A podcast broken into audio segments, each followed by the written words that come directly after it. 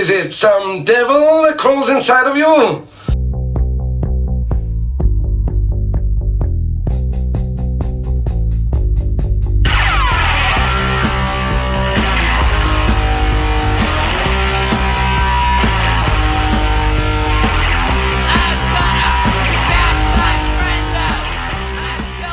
Hey, folks, welcome back to the Bad Etiquette Podcast. I'm your host, Dallas Bronson. Remy the dog is on the bed, kicking it, and I have a guest here today. Hi, uh, my name is Lyriel Dow. I like that. It's perfect. Awesome. How you doing? Good. Yeah. What'd you think about the drive over here? It was empty and felt like True Detective, and I thought like at night I might see aliens when I drive out of here. 100% though, there's some fucking weird shit that goes on between here and Santa Maria because of the base, Air Force Base. Oh yeah, There's 100% aliens out there. People are talking about storming Area 51 right now. They it- it's a it's a fugazi. They need to go to Vandenberg right now. exactly. ah man they're like there's lights above the city like on those hilltops behind us Yeah. and it is it looks like there's just ufos sitting up there all the time See, I living out here, being on the coast, and just like you just turn start to like ignore things when you see it. Then all of a sudden you're like, I've never seen a plane that looks like that. What is it? And then just do it. You just kind of like, oh, move on, whatever. move on you can pull that closer it'll pull out to you you don't have to cool. scoot it in so far um yeah well go for it fucking nice of you all you Thanks. you're my f- not my first guest maybe my second guest to smoke live on air smoke weed i wouldn't Yeah. let a cigarette in my oh, fucking hell room no. it's disgusting you can move that ashtray over if you want Thanks. I moved it out of the way because I was like, I don't know if it's stinky. you know, when you're like in an environment so long, you can't really tell what what it smells like. Oh no, completely. I'm used to sleeping with a bong next to the bed, and I feel oh, really guilty about that. Nasty. Someone else will smell it and be like, "Oh, what's wrong with you?" Yeah, that's Sorry. that smells like old McDonald's trash. Bongs are nasty. Yeah, I'm, I'm back to joints. I go back and forth. Really, I, I, yeah. I smoke weed about as often as people eat ice cream. You know, unless there's some like ice cream addicts out there. We're not talking about the fucking anomalies of society. Not talking about fringe ice cream culture. Well, it. I, I do way too much because of jujitsu. It's like, oh, time for class. Let me smoke. Oh, after class, let me eat some. Like, I've never smoked and rolled before. oh, it's the most calming thing because it takes away all distraction and you just end up focusing on what you're doing. Like, I don't think about, oh, this bill is due or I have to go to work tomorrow. It's like, oh, this guy is trying to kill me. How do I stop him? Well, see, when I'm doing jujitsu, like that, that makes everything else go by the wayside because this person's trying to kill me. So Yeah. it's like, or my joints need to stay in place. yeah it's it's a good way to like for me it just like takes away my add that's just Mm-hmm. i'm all over the place and i'm just i feel focused There you go. and i i really i like that way more than just like stressing about what else is going on and trying to forget during warm-ups it's like oh no this is all that's happening right now yeah. Also, I did jujitsu at a gym in Solvang, and it was like a, a family gym. And Yeah. it was called Youth of Empowered, and I couldn't just fucking light up outside. You know, I Yeah. feel like if you go to uh, academy like Paragon, like the, the black belts are smoking weed too. oh yeah Yeah. no, it's it's it's part of the culture yeah, exactly. Whereas, um, it's not. You know, when you when the per, the fucking jujitsu coaches are also high school wrestling coaches, you can't really just like smoke with them. Right. And I think it also le- leans to creativity. Like it, it lets you like stop focusing so much on like, oh, what's the image of this? What's this and that? And it's like, hey, check out this thing I just figured out. Like What- it's what's something that that's happened to you? Because I've I remember like my first in, instant of like, oh, I can do that in jujitsu was this is really early on. You could tell someone planted their arm and it was a wrestler because wrestlers always plant their fucking arms on the ground. And so I was like, oh.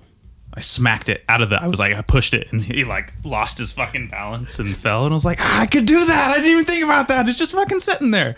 So I'm about three years deep into it, so I mm-hmm. I kind of feel like I, I know the basics of what I'm doing, and there's times where I get with like a brand new white belt. Uh-huh. They're in guard and they want to just dig their elbows into your mm-hmm. thighs as hard as possible. I've seen that meme. Yeah. So what I love to do because I've got longer legs Mm-hmm. is I'll turn that elbow in, pull them into me, and they're set, stuck in a triangle. Yeah. They have nowhere Oh, to yeah. go, and uh, it's Yeah. like it feels so good to be like, that. Oh, oh, yeah, you're that's so- stuck. oh, it's so validating when I'm like, I do that too. Yeah. But it's really fun because like they don't see it coming. They're like, I know this hurts, and it's like, mm, do that all you want. You're just setting me up. Like, Yeah, some people are into that. Yeah, dig deeper into the fucking thigh. yeah, it's it's it's controlled self harm. Oh, that's beautiful. Right? Controlled self harm. That's what skateboarding is. Skateboarding is fucking masochism. oh, tell me if I started skateboarding when I was like nine years old, and I didn't put it down until like four or five years ago because I'm like, this just hurts mm-hmm. too much. I fucking I was skating yesterday and I've been skating since I was 10 years old and it just my I felt like an old man. My back's killing me, my ankle. I have to warm up for like 20 minutes before I can like start doing what I'm like good at on a skateboard. It it's horrible. That weed smells really good. I'm really uh, enjoying that. For sure, please. like, I I I liked skating in a way that didn't hurt me, but I still found a way. Like I like to. 100% me fucking too. You think I'm jumping down handrails? No, I'm sitting on curbs and I'm still bleeding. Oh, ours were like snake runs, pools, and stuff like that in Florida. Like, Oh, you're from Florida. yeah, that's Florida trash. Oh, big Nice. time. Fuck. Well, mostly like the South in general, like North Carolina down to like Florida was kind of like where I spent most of Mm-hmm. middle school, high school. But I have lived all over the country. I went to 12 different schools before I graduated high school. Wow. I went to seven or eight. Oh, wow. Yeah. I went to six high schools. Damn. Yeah. That's. I went to. That's why I'm so woke, folks. I you're I know you people everywhere. yeah, I, in, in the Keys, no less. So Oh wow. Key Largo is where I graduated high school. Mm-hmm. Like, it was such a different kind of school. It was a different environment. Like, growing up in the South, like, Mm-hmm. part of the reason why, like, um, we'll, we'll have to, I guess we'll get into this now. Like, part of the reason I didn't come out Mm-hmm. until I was, you know, like in my 30s was That's a long damn time. growing up in the South. Like, you'll probably die. Yeah, They'll probably I- kill that's you. one of my questions. It was like, why do people? This is what- here. We can just go to one of my questions. sure. But um, I was like, why do you think um, trans girls are, are murdered so much? It's weird because it's like this That was a horrible wording. Yeah. but no, it's so true though. It's it's part of why I started jujitsu. It was like I don't mm-hmm. want to be killed, but it's the same. That's why I started. yeah, Brother-in-law was killed, so I was like, I fucking need to not be killed. yeah. too. Know how to defend yourself, and it's it's weird how like like the first real insult that boys would like throw at each other is like hey faggot Yeah. and that one was always it, it felt harmless but at the same time you're like no it's more complicated than that Mm-hmm. like the amount of beatings i took because people thought i was gay i was like oh i'm not gay but it's i don't know It's- i'm it's, you weren't gonna like. Well, actually, explain. Yeah, I can't go deeper here. You in, shoving you in a locker. You're like, no, it's not like that. I still like girls. Oh, you locked it. Damn. but sometimes I think it's not only like religious upbringing, but their fear of something that they like.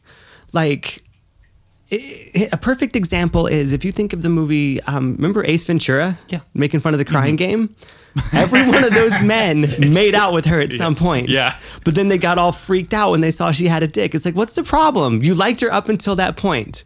You made out with her till that point. No one has to know you made out with her.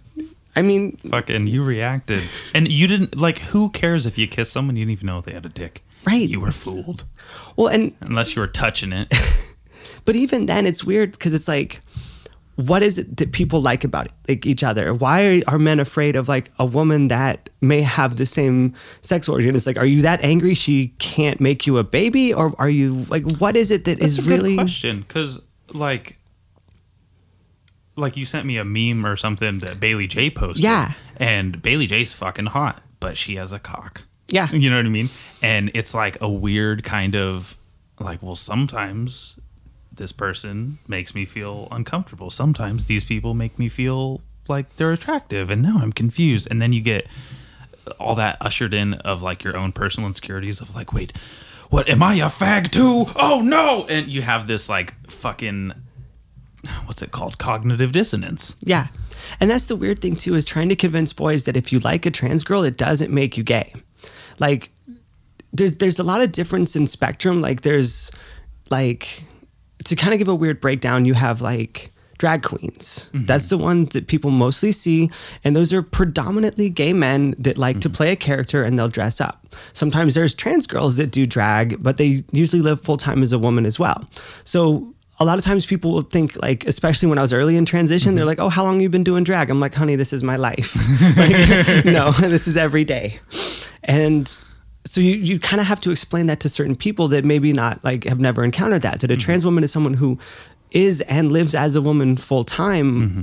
and versus say someone who is a cross-dresser which is a straight boy who just likes to wear girls clothes once in a while and is typically like a Do they really live as a, a girl the whole time? Do you ever just like flex on ladies in the in the bathroom and stand up and piss? Okay. so I have a joke for that. like, if I'm ever wearing something too complicated, Yeah. or if the bathroom is way too gross, I'll totally stand to take a pee. I call it tranny privilege. That's good. I like that. How do you feel about that word, tranny? That one I don't mind, as long as it, it's it's all about intent. Intent, yeah. for sure. Like like someone calls you dude. We were talking about this Mm-hmm. earlier. Dude is not offensive unless they go, "Whoa, that's a dude." Yeah, because They- they're they- not calling you a dude. They're saying they're they're uh, it's objectifying you. Exactly. yeah, changes a mechanism of the sentence. Not the same thing. Right. And so it, it- it's all about intent with that. And that's why, you know, to circle back to where we were with like, why do they, you know, trans girls get killed so much? I think that men don't know how to understand or express themselves in that way that like I like this. It's okay to like something and it doesn't make you any less of a person because of what you like or what you find attractive. A lot, of stigma surrounding being uh, attracted to someone like that. If you are in the South too, because there might be some regressive ways of thinking. oh yeah. Um, I I still have seen things that I've misunderstood, and I've never had the urge to kill that. So Right. that's what, like, whether it be an animal or person or a concept, like, so that's I think more behind my question is like, why do you think people have the tendency to murder people? What's weird is there's laws to protect them. Like have you heard of the trans panic law? Um, no, I haven't. So in a few states now, it's finally been erased and they've taken it out. But uh-huh. it's basically if a guy takes a girl home, uh-huh. finds out she has a dick and he kills her, uh-huh. He doesn't go to jail because he was tricked. That it was, they call it trans panic. And that's a defense that has gotten people out of jail that have killed trans girls. That sounds like make believe. That sounds like oh my, like what? Yeah. fucking. I'm not. I'm sorry. I'm not trying to laugh, but that's fucking. It's so absurd. ridiculous. It's kind of absurd. Yeah. But it's like, and honestly, I didn't know any of this shit until I came out. Like, I didn't know how bad it was. Like, I knew it was bad, and I knew Oh, that there was all this kind of you stuff should within. have had a Tumblr. You can. You'll know how. but people will let you know how bad it is. right? But I, I avoided the information. I was like, I don't Mm-hmm. want to look into this because it's going to confirm my suspicions and things like that. So Mm. I even it was active information avoidance for so many years. Like Oh, I, I, I do that with all kinds of shit.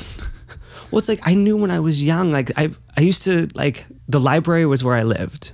Like I, Mm-hmm. So you're like a homeless person. yeah, right. it felt like it. It was latchkey kids, so might as well have been. Oh, fuck. we lived like them. Yeah.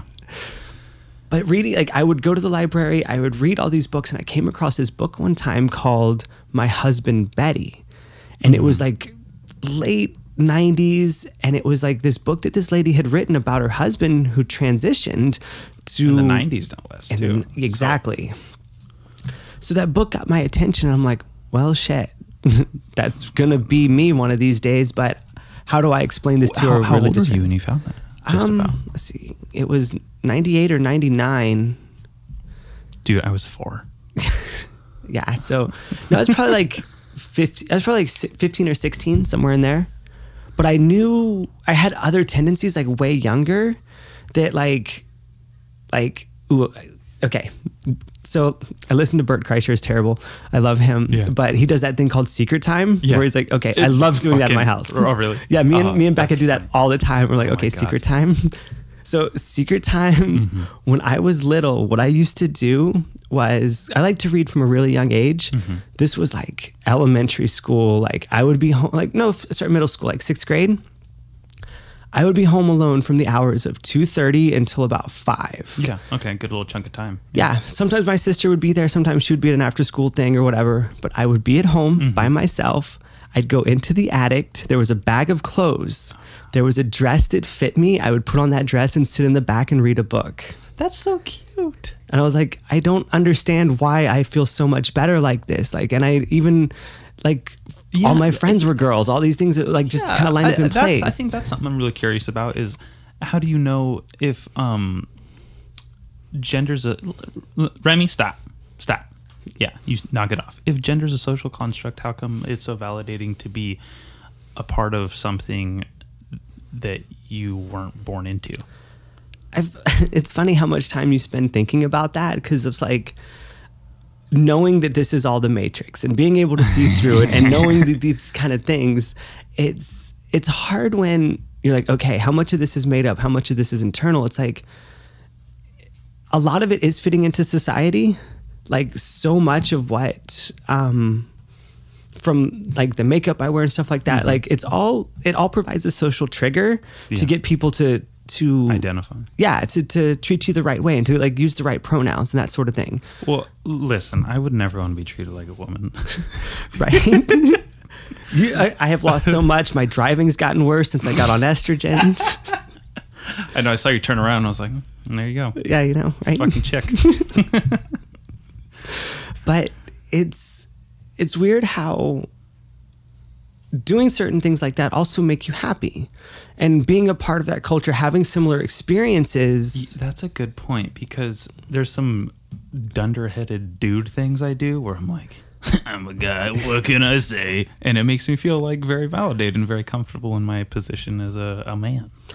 yeah and i hung around boys growing up and i was like i am so confused by everything you guys are doing What was confusing to you? Maybe I can validate some of those fucking questions. So one of the things was just how how mean we all were to each other back then. Just busting each other's balls all the time. in like the most aggressive way. Like the, Yeah. the worse it was, the more they loved you. Oh, that's great. But then being on the other side of that and being around women that are very supportive and are very like encouraging, I'm like, this is so much better. Like this is I hated having to like be mean to fit in. Yeah. Versus like, oh my God, your hair is so pretty. Like, Oh, like it's such a relief when I could be mean to fit in. I don't have to be nice at all. And one thing I notice about uh, the difference between men and women, and, and at least in that um, area, is that women are a lot more backstabby, and then they're really supportive, and then behind your back, you're like, well, why is why are things shaky? How come Sarah hasn't texted me back? What's going on? You know, and then Yeah. with guys, it's like all surface. fucker. Yeah, it's all surface. So then it's like, then you get it out. You get it out. Like, I if I don't like the way one of my friends does something, like I'll tell him. Like, if like there's this uh, girl I work with now, and she wears the most atrocious body spray and drowns the entire fucking office in it, and I, I'm not comfortable saying anything. But if it was like my friend, I'd be like, dude, what the fuck? Are you trying to gas chamber me? Stop. You know what I mean? Or if I'm over to my friend's house, I'd be like, hey, dude, um, like one time I got drunk with my friend in public. We were like teenagers, and I took him into a Albertsons and I sprayed him with Axe body spray because he smelled so bad. You know what I mean? Where it's like th- these things are not, you know, you can't do that to a woman. That's not how they operate. It's funny you say that because living in the Keys, there's a lot of bridges. I hung out with not just punks, but crusties that Uh-huh. Yeah. just didn't shower. There was Oh. one time we're going down the road. Mm-hmm. We're in my we're in my car. I had an '89 Honda Prelude, this t- tiny little Honda, Nice. right? My friend Carl is on the front seat next to me, and this kid is the worst. Mm-hmm. Worst smelling. So fucker. we I kind of just look in the back seat. I pull over. Like the guys in the back knew what we were doing. We grabbed him. We threw him off the bridge. we're like, dude, this is the closest thing to a shower we're gonna get this kid. bathed him. Like just Fucking baptism by. that jean odor. jacket was just awful. Like we even got that oh thing. yeah, you can't. You're not allowed to wash jean jackets. You know that, right? This is Florida. You don't need a jean jacket. It's too hot for that shit. Even if the true. sleeves are cut off. True, but um, you don't wash cuts and Nope. you don't wash your turbo youth cut. You can't. That's illegal. You get. Oh, what does he get? Um, hang dried and quartered. Is that what it's called? If you so. wash it, yeah, you can't do that. That's not allowed. No. You, you you didn't know better. You were you were still like a poser back then. Yeah, right? Because you're like you smell. Although that, you know, I think that's a fantastic way to like mitigate um any fucking scene pressure you'd feel in a and like mm, fucking out the out the door into the Do you know what's funny? You know how I fit into the scene? Like I went to so many hardcore shows, Yeah. But I was the uh, and I refer to myself in the past as a girl because I always was. Mm-hmm. But like I was the girl with the camera, the disposable camera, like getting all the shots of the pit, but being Yeah. just on the side or being up near the That- stage. it's, a, it's a great way because like people are a lot more sensitive of photographers, and then they also they want their picture taken, so they're not going to knock you or knock it out of your hand or anything. At least you hope. Oh, I even got like this is how crazy it got at some point. I have the like God, this was 2003, no, 2005. I have a GWAR set on VHS because I got whoa. a video pass to film them. Whoa. Yeah. What year? So this was like uh, 2005. Okay. Yeah, back when Oderus was still alive. Yeah. And Rest in um, peace, Oderus Urungus. Oh, it was a beautiful burial. anyway, he uh I was hanging out at this comic book store because I read comics, but not like the Mm-hmm. nerdy comics. Like the like if you remember Slave Labor, they did like Johnny the Homicidal Maniac, Yeah. Lenore, all those. I love Slave Labor comics. That's the nerdy kind. What are you talking I- about? yeah, you're Those right. are the worst kind. Yeah, when I I have comic books right here, and I do not have any of that shit in there. Yeah, I know. I bought comics for girls. Remy, stop. Oh yeah, you know what?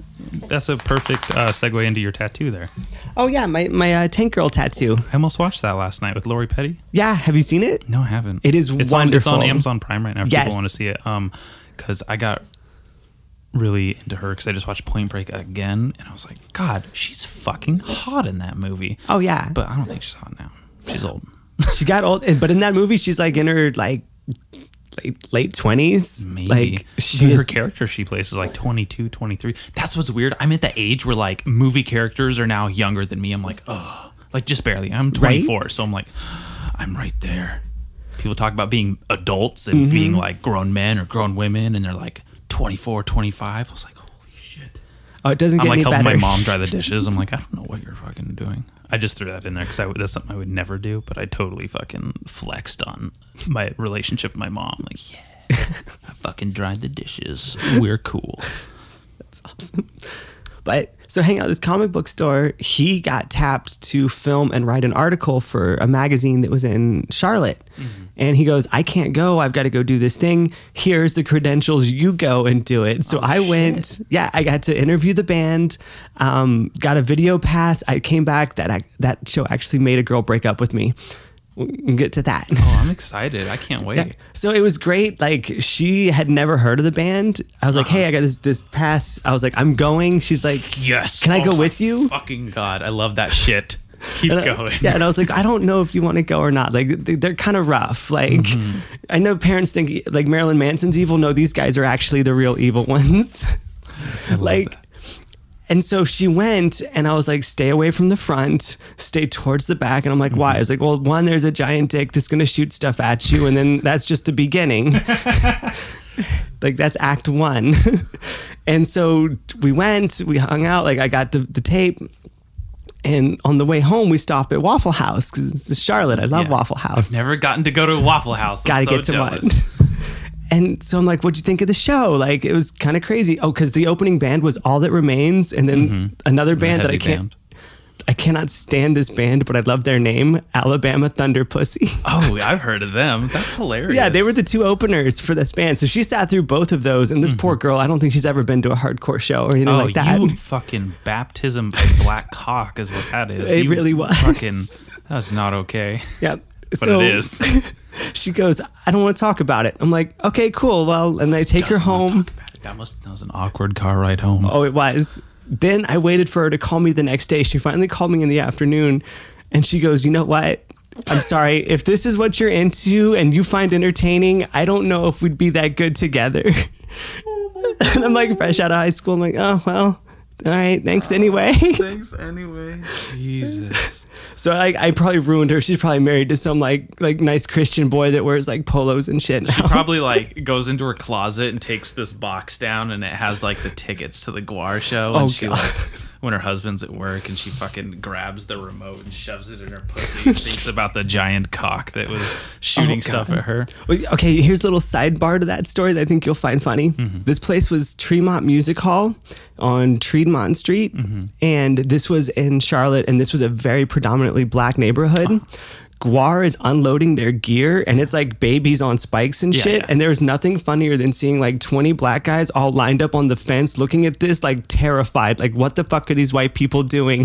like, it was such know, an it- interesting it's, scene. It's so funny to think that white people are scared of black people when we have bands like that and shit. Yeah, right. And they're just carrying in like all this like really satanic imagery and dead babies on spikes, and it's like, like I oh, would have loved to see that. That's hilarious. that. Yeah, that was. I saw like so many bands played there, and I just recently looked it up, and it like burned down. I'm like, oh, of course. Jesus. And Charlotte, North Carolina? Yeah, Okay. Yep, I was there from like from middle school to like my junior years when we moved down to Florida. I was getting Charlottesville confused because I was like, mm, that's not there. But I knew I did a Yeah. book report on Virginia when I was like in fifth grade, so I, Oh. I, I fucking knew everything. I thought. Anyways, um, I have to. I'm so sorry. I have to pee so bad. I fucking drank way too much coffee and water. I was like, oh, did you bring your water? And then I drank too much, and now I'm having to interrupt this fantastic podcast. I might be dying of renal failure. You think that's funny, but I'm dead serious. I'm terrified of that. That's how my grandfather died, and oh, what's going on? Okay, never mind. Oh, sorry, your weed got me. I'm like, what's going on with my computer here? We're back, folks. A little bathroom break. I'm sorry. Um, fuck. So, wh- where were you born? New Hampshire of all places. What in the ass? New Hampshire. That's one of the funniest frickin' names of any. That's the funniest name of any state I've ever heard. Well- what name one state that's funnier sounding? You can't. It's New No. Hampshire, fuckers. Yeah. So, okay, just a quick rattle off of all the places I Yeah, lived oh, yeah, growing let's up. do it. Was so born in New Hampshire, Mm-hmm. Ohio, Georgia, North Carolina, South Carolina, Florida, Texas, Arizona. Damn, those are all not trans-friendly places, Mm. from what I understand. No, not really. And my dad was in nuclear power, so usually so he was the Hulk. Um, more like Homer Simpson. He had he had Homer's job, um, safety inspector, for like years. I thought it was the funniest thing. I think that's funny, but until he comes home with six eyes, you're like, huh? Yeah, right. This acid's really good. We could explain this too. but yeah, but what's funny is all my family is from North Carolina. They were all born and raised there. My sister was born and raised there, and Yeah. then somehow I pop out in New Hampshire. That's weird. So- why, how'd you get to New Hampshire? Um, well, with my dad's job, they moved Oh, like they ev- moved like once a year. Oh, okay. Yeah. What was So Arizona like? Because that sounds like actual hell on earth. But I I have f- like fond memories of stepping outside to my shoes melting and going, nope, fuck this, and turning your around. shoes melting. Yes, if you stood on the blacktop, it was like uh like surface level 150 or something. It was crazy, something like that. And my like my van started to melt. I'm like, oh no, I'll die if I stay out here. you were here. cooking waffle souls. yeah, it was insane. And then you weren't allowed outside until like dark. And then I'm going like, I'm gonna get kidnapped. Like I don't. I'm not going outside ever. Yeah. What Tam? oh my god, my friend Dustin's in Arizona right now. He's doing training for his job, and it's like 114. And I was like, I've never seen those numbers on a thing before, like that high, like a mm. temperature. That's insane because in Celsius, that's over boiling, and that's over boiling water temperature, and I've been in like maybe 109, 110 at the most. His was like 114, 1 to 120. And I was like, Jesus fucking Christ, people. no, no, thank you. Oh What's my like God. living in Florida? I went through like four hurricanes. Like What that was that like? it's it's weird depending on your location. So it's fine. The first things that sell it's out. weird depending on your location because you end up in a new one once it's over because it's blown your ass fucking across the state. Well, so I went through one hurricane when I was in the Keys. That was fun because we just got time off school and then it just kind of missed us. And then like everybody went surfing. Oh, really? It's the only time you wanna get go waves. surfing so bad. Like I brought up Point Break earlier. I want to fucking go surfing. You should do it. I'm so excited. I, I think I'm gonna have to. Like that's like next on the list is like I gotta go try surfing at some point. Yeah. Well, so in the Keys, everyone boards everything up, you know, and it just rides it out. No big deal. Went move further upstate where I was in this town called Okeechobee. Uh huh. Um, That's so weird that I've heard of that. oh yeah, it's that big giant hole in the middle. That's the lake, and it was like a little town. That's like Lake Okeechobee. There you go. Yeah, that's it. But we got crisscrossed with two hurricanes like back to back, You got spit roasted by hurricane. basically. And everyone just kind of sits at home and drinks beer and eats whatever food is in the fridge before it goes bad. And like, at, I've been living in a hurricane situation my entire life. pretty much. well, we um so like during one of the storms, one of my friends and I we tried to take down the American flag in the Veteran Memorial to raise a pirate flag. But we found out it was bolted on, so we Oh, couldn't get it up. So we tried to zip tie it on, but it didn't stay through the night. Oh no. That's badass. But also, how dare you? America will never forgive you. right? Well, and then like the best part of that trip was we had built this skate park at a church. Mm-hmm. One of my friends was a youth pastor. Like me and him, that's a whole nother thing. But um, these kids that went to youth group, like they built them this really cool skate park. The day after the storm, these kids were looting everything. They had like stolen signs, they had the McDonald's sign, they had all kinds of shit. They're like, it was away from the location, so it's not stealing. And they like collected it, and those were all our transitions for half That's the ramps. badass, dude. Right? Fuck. Do you have a picture of that anywhere? Um, I probably do. I think so. God, I want to see that. 'Kay. I'm dead serious, dude. I fucking love. They had the McDonald's drive-through sign. That's I. I figured. I was like, that's something. Oh my god. They were, they were terrible, terrible people, but they were so fun. terrible people. they were because we used to take those are on- the funnest people. I'm sorry because people who aren't terrible get boring real quick because you run out Oh, of yeah. things to do with them and they run out of limits to push. like youth group kids are kind of the worst. Like they think it's going to make bad kids good, except it helps bad kids find more bad kids to hang out with. it also helps them get away with it more because they know what they have to do to subvert these fucking people on their getting on their backs. Oh yeah. oh man. But no, I, I was raised super religious, so like Mm-hmm. I was put in like youth group in church. Like they started at like twelve. They're like, we're gonna get this person straight, and it still didn't work. Um, Like straight, like uh, from gay.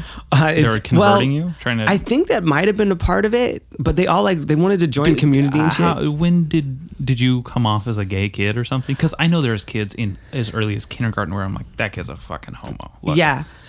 I tried to hide it. Like when I was growing up, I was like, I I started playing. I'm gonna I'm gonna interrupt you. Yeah. As a straight person, most of you guys can't hide it if you're gay. The voice, the lisp, the bo- the the the teapot stance, you can't hide it. We know. I've seen movies. This was a little more. this was different. It was weird because I had the typical like we'll call it like Refused attire because I loved the Refused. If you remember them, Shape of Punk to mm-hmm. Come. Oh, ew. Yeah. Yeah, yeah. Ninety nine. That album changed my life. I don't want to hear it. I love that. Well, I was four, so I don't give a shit. exactly. so it was just like black dicky shorts, obscure band T-shirt, like Oh, that sounds badass. Actually, right? I'm already in.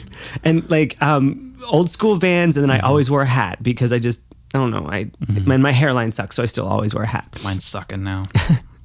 Yeah, get on estrogen; it stops all that from falling out. But you do grow. That's tits. what I know. Yeah, I was like, fuck, dude, I need to start being like a little bitchier about things to get my hair back. Because oh, right? But so I, I dressed kind of hardcore. I liked the, the the hardcore aesthetic because I'm like, this will help me hide. It was like inconspicuous and like I, I- just I hit out in this really really angry music, like okay. like You everything found from like solace in this like music that was expressing feelings that you couldn't. well, yeah, and it was very like um very positive in the way that like Dead Kennedys was very political. Like uh-huh. Youth of Today, despite like all their downfall, like they they have a very positive message that I really appreciated, and they preach this idea of acceptance that I was trying to understand growing up because like guys let me hang out with their girlfriends mm-hmm. No problem. They didn't think anything about it. That was kind of my first cue where like I was telling Becca this and she goes, "Oh, they thought you were gay." Yeah. they And I'm like, yeah, "Oh, but I look so tough and I rode a skateboard and like not even close. But I know, right? but I, I really how really funny! I- tried. that's hilarious. Like you, people think you're fooling us, and it's like, but yeah, like no, and, and then like anytime there was like a house party or something, where was I? Like I was helping cook dinner, like I was hanging out, I was doing that kind of shit. See, like it was just my place where I that I felt comfortable. you are bad at it. right? But I tried. I really, really tried. And like, I knew, like, the only thing I really got nerdy about was like books and music. Yeah. And Do you have like favorite authors back then? oh my God. So, like, even my name. So, my name is Lyriel. I got Mm-hmm. it from a book, from a series, um, the Abhorsen trilogy by Garth Nix. The what?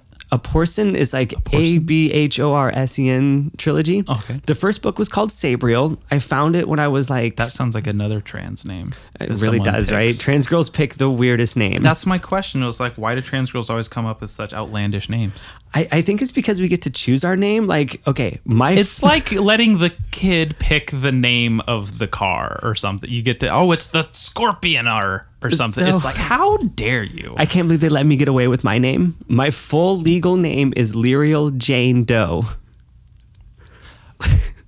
Was is that an X reference or is that a? Well, actually, so it's a couple things. Like, so Lyriel came from that book series. Sabriel was the first book. Lyriel was the second, which was a character It was that the Empire Strikes Back, the book series. It really was because it opens with like this little this girl who's like on the eight like the, the edge of like 16 17 mm-hmm. who hasn't gone through this ceremony that everyone else is passing her.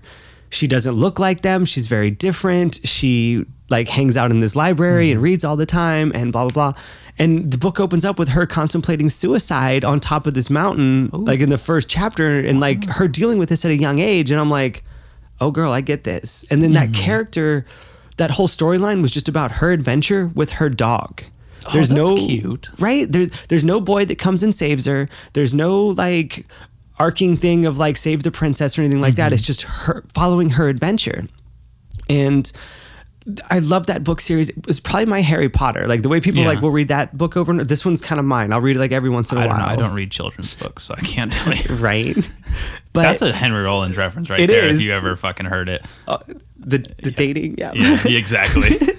So that's like that's oh man. I needed him to say that in like just outburst like that. That was like just a little slice of Henry Rollins I needed. Ah, I appreciate it's such that. a good that whole lineage of that tale is so good because it's like no I've used that on people and I feel terrible. But I don't. Fuck them. Go find someone else Yeah, that likes your dumb kid books. exactly. Look at my shelf. There's no kid books. yeah. No, I, I did appreciate that. Yeah. So, but then, so I have Jane Doe. And in 2003, Converge released an album called Jane Doe, which I listened to over and over and over. And It just like, I could not get enough of that album. So much so that I actually have it tattooed on my leg. So Yeah. part of it was for that. And then the second part came from Laura Jane Grace from Against Me. Mm-hmm. Okay. When she transitioned, she changed her name and Jane was her middle name. Oh, okay. And I really I love the name Jane forever. It's a good name. Like I can't think of any lame Janes. There's GI Jane. There's Jane from Breaking Bad. Like good point. you know, these are all good Janes. Yeah, and so I Jane's I, Addiction. Fantastic. There you go. I just keep finding them. There's like a, I'm trying to think of one. No, Just think of yourself. Just be be bod- just be positive about yourself. Just be, I'm I'm the good Jane. But I, I love that name. And then Doe is because my dad and grandfather used to try to take me hunting, and I hated hunting. I love hiking. Put me in the woods all day oh, long, but Why'd you hate hunting? I didn't want to kill anything. Like I wanted to save them. I thought deer See, were like really You're a lady. yeah. Because I I see animals and I'm just like, oh look, I want to kill it, and I don't know why.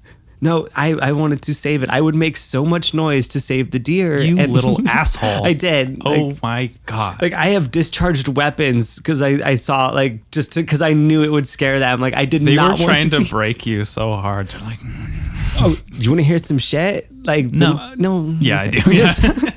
So this is one of like my earliest memories that taught me a lot, but also like fucked me up. I'm pretty sure. Mm-hmm.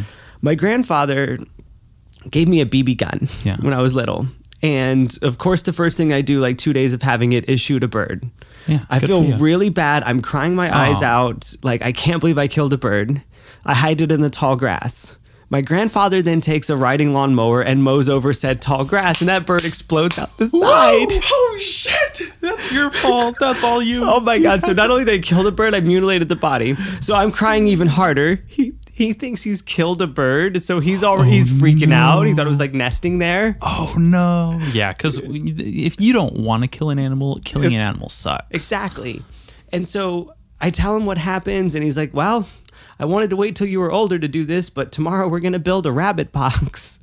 Oh so shit! I am one of those like ones you pull and Um, trap them, or what's a rabbit box? Well, so I think I was like six at the time. He made me like take like we went to the basement. And he like tool shed the whole like our tool uh-huh. bench, and he made this box that when the rabbit goes inside, it hits a trigger and a door closes. Yes. Okay. Yeah. Right. So we built it. It spent like the whole day building it. Then we bait it, put mm-hmm. it in the in the woods. Come back the next day, and there's a rabbit in there. Mm-hmm. He made me kill the rabbit, like hit it on the head with like oh, a metal metal oh, thing. Oh shit! Right. Damn. Okay. I don't even know if I've ever done something like that. So again, I'm six. Okay. I'm sex.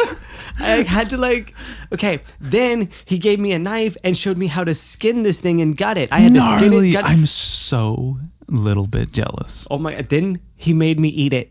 Oh, okay. I'm not jealous of that. See, we- Rabbit sounds disgusting. It actually wasn't bad. Like the way you make it taste good is soak it in milk or something. But mm-hmm. like, they they cooked it for dinner. God, and that is some fucking anti-vegan shit if I've ever Oh, heard it. right. You know how you make rabbits taste good? You soak them in the tit milk of the cow I've enslaved. Oh god damn, that's awful. Um, but like this, and the lesson was like, hey, if you're gonna kill something, you kill it for food, and Yeah. you only kill for food. And if you're not gonna eat it, there's no reason to kill something. And also eat all the food on your plate because something died for you to like eat Mm-hmm. Yeah, this. yeah. And so it was this crazy harsh lesson. But at six, I'm like, oh shit, I get this, and like. I don't See, waste food. That and- whole eat everything on your plate thing just made me fat, so I can't fucking. I can't get behind control. that. Yeah, no, I'm, I'm trying to understand what that is. I might as well be reading Cantonese or something. Portion, uh, calorie deficit.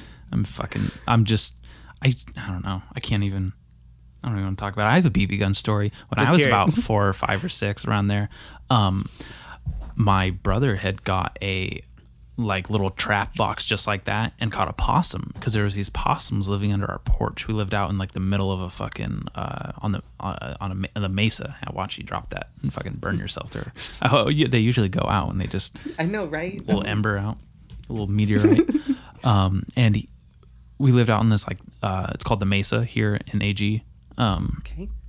and we lived on like in the boonies. It's nice property with like no neighbors and it was wilderness. It was like I got to like fucking play outside and they caught this possum and my dad had to, for whatever reason they decided they needed to kill the possum so that there's less possums or there wasn't a possum around here.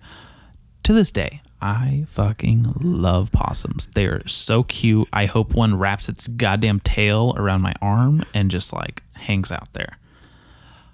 They had this fucking possum in a crate in the front yard, broad daylight. It's me, my brother, and my dad. My mom's gone. My sister, they're gone. I don't know what the fuck they're doing. They're not home. He gets one of those pellet guns, like not a BB gun, but like the pellets, like the pointed ones, the hollow points or whatever, and shoots the possum to death multiple shots. Because you can't just kill an animal with one BB unless it's a small animal. Possums are like a fucking big cat. So he, I watched this thing get shot, and I watched the blood like shoot out of it, Jesus and it's like, I'm really fucking young, and part of me is like that. We shouldn't have. That sucks. Like that cute thing was killed, and I don't know where I'm going with this, but ooh, we had to like wash the crate off, and I remember very distinctly. Um, my brother asking, "What if uh, mom comes home? We're washing this," and I was like, "Well, just say we were spraying it down to get all like the fucking germs of the." like a little Possum off. Dexter. You're like, oh, we'll just cover Oh, up the scene. She won't know the dude. difference. Yeah, holy shit. That was a pivotal moment for me, and I didn't realize how like kind of life changing that was until very recently. Um, I shot a gopher, With what? a BB gun, a little Shit. BB gun pistol. Yeah. I fucking shot one, and I was like, oh. My dad had there's all kinds of gophers at my grandma's house, and it was just like. I killed a fucking animal. That totally sucks. But it, there's something that like clicks in your brain where you're like, yes, I got one. It's so strange. I don't know. I don't know. I don't know how to piece that together or how to make that come full trip because you got me contact high over here. Oh, it's just because you know hunting doe. Yeah, hunting doe. There we go. There we go. Yep. Okay. how? D- yeah, that's so funny because you pick a Lyriel. I'm saying that right, right? Yeah, Because I, I was like reading your name on Instagram and I was like, I don't know how to fucking say that. um, but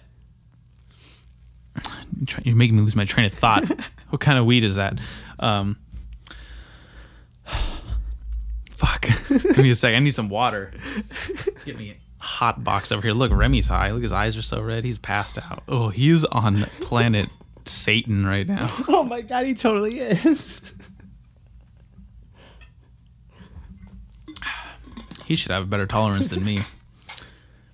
You go ahead and pick the most common, like, fake like dead body name Jane Doe as your middle and last name and then try to attribute the Jane and Doe to different things. You tailored that story because you're like don't want to seem lazy because it might sound lazy if you say, "Oh, I'm Lyriel," and then it's like, "Oh, it's the last exotic name I could come up with, Jane Doe." And you just just sharp drop off right really there. is. Well, it's kind of like I was like, you know, if if I'm gonna be able to pick my own name, like what, you know, I was like, this sound. It's just one of those things where like it's almost, it's not quite a fuck you, but it's a little bit of one. Yeah, no, Like- you know what? I did get that. I was it was kind of like a fuck you, I'm a lady. yeah, because it's kind of like a malleable name because it can be anyone. It's like quite an identifiable, like a universal identifiable name. yeah, and you can also like get real poetic and philosophical and be like, oh, it's like a death to my old self, and you know, all, I mean, all kinds of stuff. Mm-hmm. There you like go. That. I didn't even consider that. That's that's really interesting.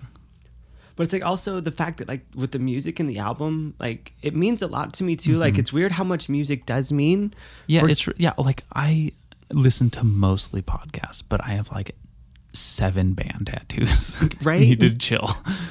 well i like for my traniversary That's my, the anniversary. That's great. Oh Yeah, my god, I from- gotta write that down. yeah so a year after i came out i went to my tattoo artist and i had her do um, a, a rose on the top of my thigh with the Every Time I Die symbol because Mm-hmm. i love that band and the last uh, I'll, I'll reserve judgment. Yeah. if you like it every time I die. Well, the, the last line of the song Petal, which, you know, Petal for the Rose, is untimely ripped into this world. I was born again as a girl. And I love that. so there I've you got go. that as That's a banner. That's pretty fucking fitting. I love that when song lyrics just hit you right in the head with the perfect line. Exactly. That. So that's, you know, music really does mean a lot to me. And using, and even having that kind of incorporated in my name, I'm like, I, I appreciate that. Like, I like, it's just something that you identify with. And you don't realize, you're like, oh, wow, I've been listening to this album for 10 years, 15 years. It's like, it sticks around. Yeah. Hey, You know what? I have this "Boys Don't Cry" tattoo, and I have this poster that Kylie got me for. I'm pretty sure either not Christmas, maybe it was my birthday, um, and it means a lot to me. But also, the reason I watched the movie "Boys Don't Cry" was because of the album name or the, that name, the song name. And Oh, when I was. I started listening to The Cure when I was about 12.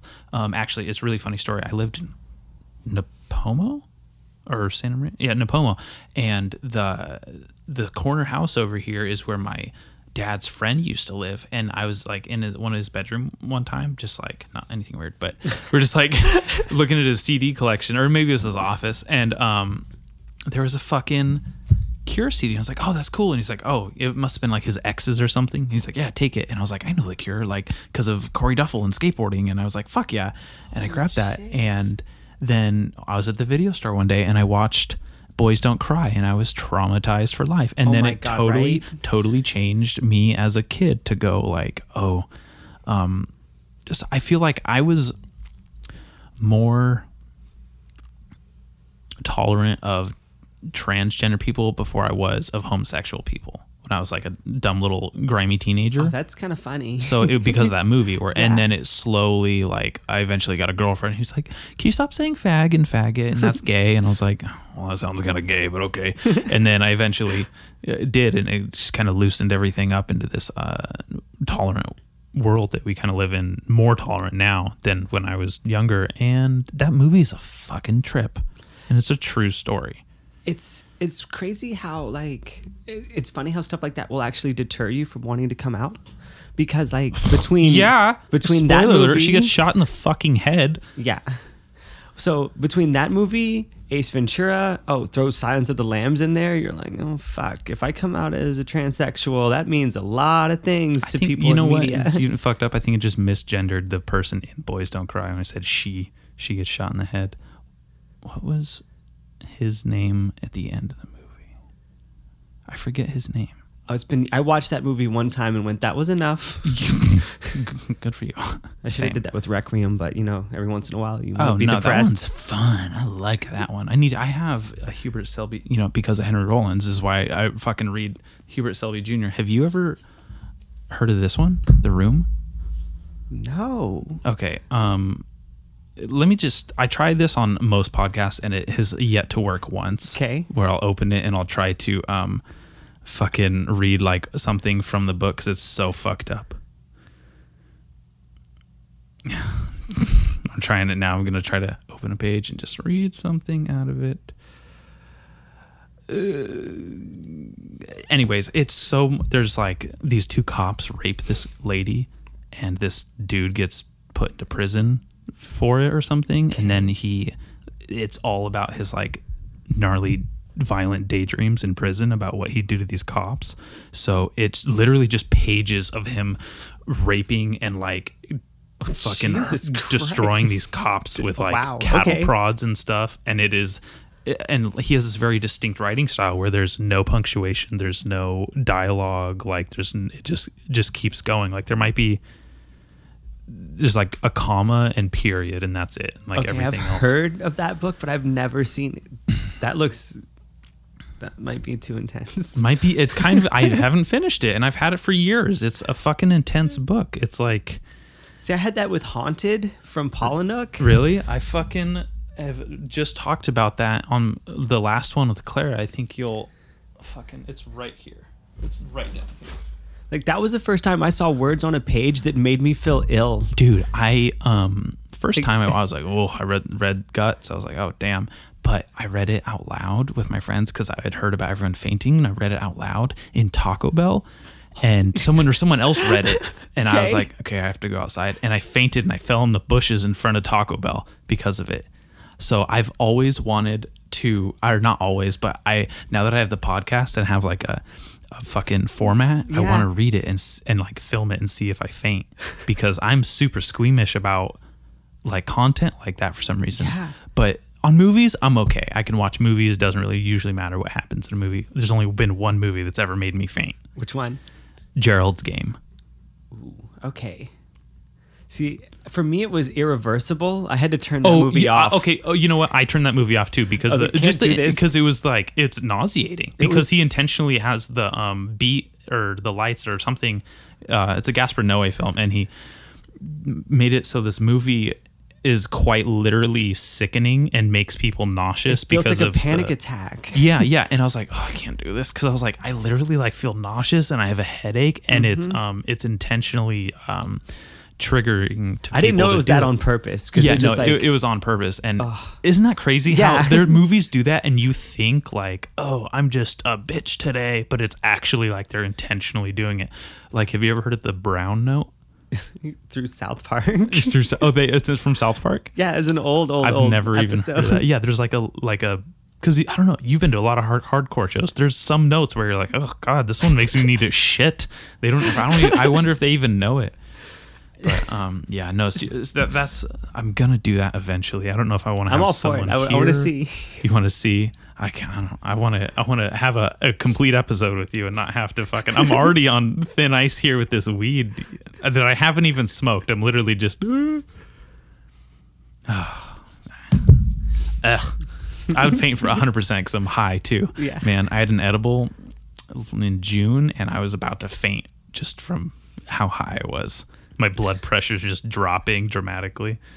See, I've only, I've only hit that point Jiu-jitsu has helped me with that though. Oh, really? Yeah.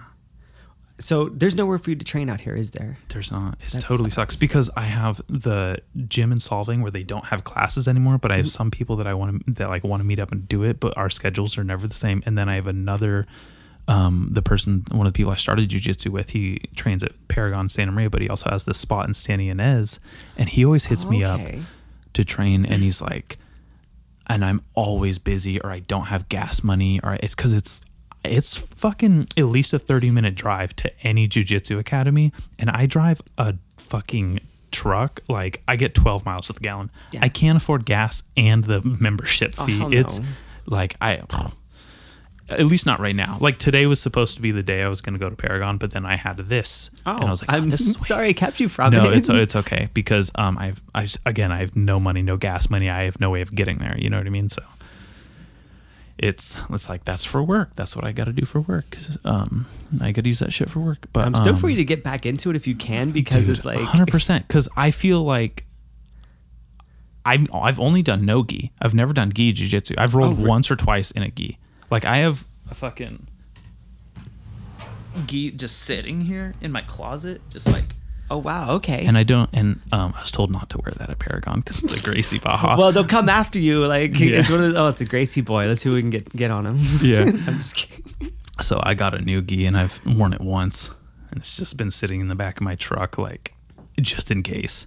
Well, fighting in the gi is fun. Like I, I actually put a video up on my Instagram of me catching um, bow and arrow on this girl. Like you just get it, get the the lapels, and you. Mm-hmm. I don't even know how to bow and arrow because it's like there's no bow and arrow in no gi. If we're gonna wrestle, I'm gonna no, there's not. you. You're Yeah. right. it's one of those kind of like Lapel only. yeah, it's it's a it's a, it's a one handed choke where you just grab the lapel and then you're like you've got your other hand Mm-hmm. on their knee, and it's it's really interesting because I prefer no gi, but Mm-hmm. we like I have to go to Santa Maria to train for it because I train in the one in AG, and but it's it's fun to to like like a couple of the people there I'll be like hey let's take off the bathrobes let's fight no gi and like or one of the black belt or brown belts this guy Brian I was like hey uh let's do some MMA work like let's Mm-hmm. fight up against the wall and throw some punches and like he was just not like teeing off but he was like making sure I could feel him there and I'm like this is really fun like this Mm-hmm. Yeah. is such a weird outlet to like to, to have that control, to have that experience, and going like, oh, cool, this can probably help me out and save me one For day. For real, it also gives you a realistic expectation of like this is a punch that someone's not throwing full force, and Mm-hmm. I'm still feeling it, or I'm still like I need to roll with this, or I need to be able to dodge this, and just reading people's body language and knowing when they're gonna step to the side, they're gonna shift their weight, their hips are gonna pull their arm back because some people don't. And you're fucked anyways. But a lot of people, especially if they're going to be dumb enough to get in a fight with someone they can't recognize a Paragon sticker, you know they're they're gonna sh- throw some looping dumb overhand right, and then you're gonna fucking parry it, and then grab their legs and put them to the ground. well, we had I got to test some of this back when I was a bouncer. Nice, you were a bouncer. That's cool. I was a, I was a bouncer too. Well, so I was working at the grad in SLO, Uh huh. and um, Oh, do you know Matt Pillars? Sounds familiar. Okay, he's gonna be on. Oh, cool. I don't know when, but um, he was a bouncer at the grad, I think. Okay, yeah, I can remember like everyone that I worked with there. There was a there's a few people. I think he is. is he super tall? Oh yeah, I know Matt. Um, yeah, he looks like Edmund Kemper, I think. Yep, has a similar disposition as well. like, Shit. he's he's really he's a very interesting cat. Like I really No spoilers, okay? Yeah. Because my first uh, introduction to Matt Pillars was after an attic show at SLO Brew, watching him throw someone into the ground that he picked up, lifted off their feet, and then inverted them like a fucking baton and slammed them. And I was like, oh, I'm going to go. yeah. Well, so at the grad, I was like the only female bouncer there, and I was still pretty early in my transition, so mm-hmm. I looked trans, mm-hmm. and like I would get shit from people, but it, it helped me really grow a thick skin working Yeah. there. But my record for working there was I put three guys to sleep and broke one nose. Woo! Fuck yeah. How cool is that you put three people? I've never put someone to sleep before. It's it's unreal. It it comes on so much quicker. Like the first fight that I that Mm-hmm. I stopped, I was working a corral. This guy comes up and tries like this big guy tries to like knee a little guy to the head. Oh, Like, shit. So I come up behind him, arm like rear naked mm-hmm. choke, just set it deep, stepped on the back of his knee to get him lower because he was go. taller than me. Oh, yeah. Oh, damn. Yeah, there you go. Right? This is on a really busy like Friday night. And six seconds he was out. Six. Like I just I locked it up really tight and then drug him outside. They set him on the curb. He comes to and they're like, he's like, what happened? And they're like, our girl bouncer put you to sleep. Oh. That's right, motherfucker.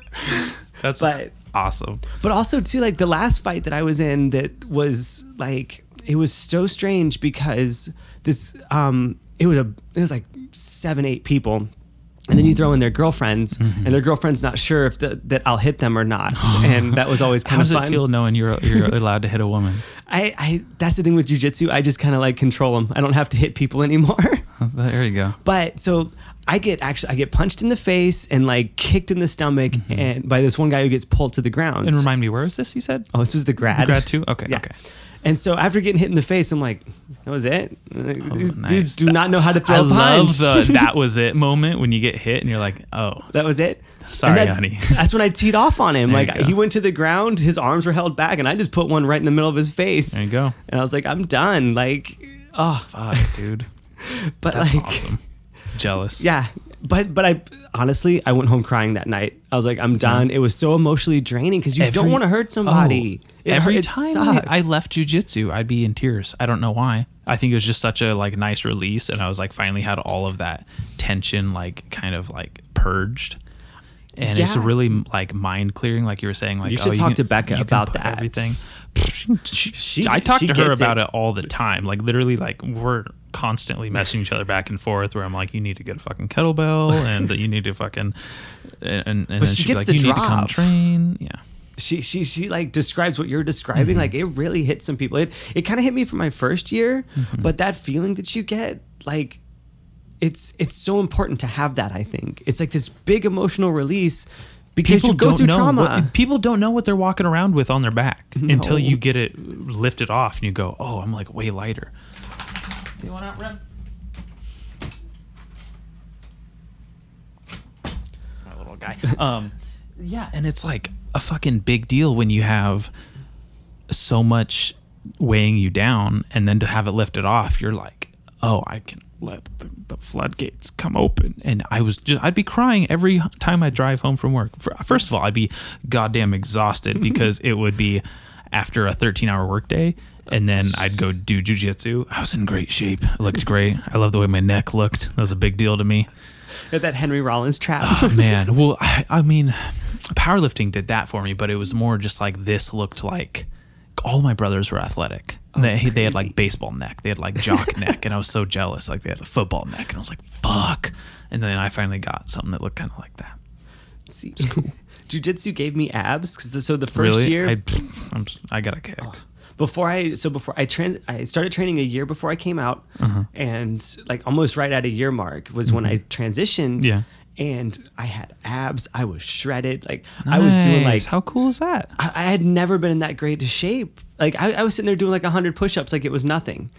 Then I get on HRT. Ah.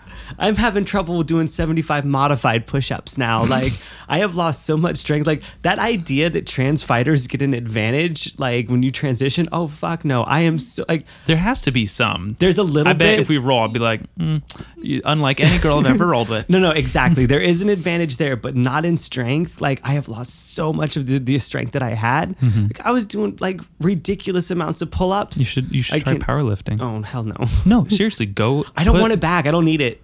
I'm, I'm good. a back. I know I don't need that much power back. Like it's Oh, just oh, oh, it feeling the, Oh, okay, yeah, okay. feeling the diminish of it all is interesting to go from having that much soon I won't be able to open jars.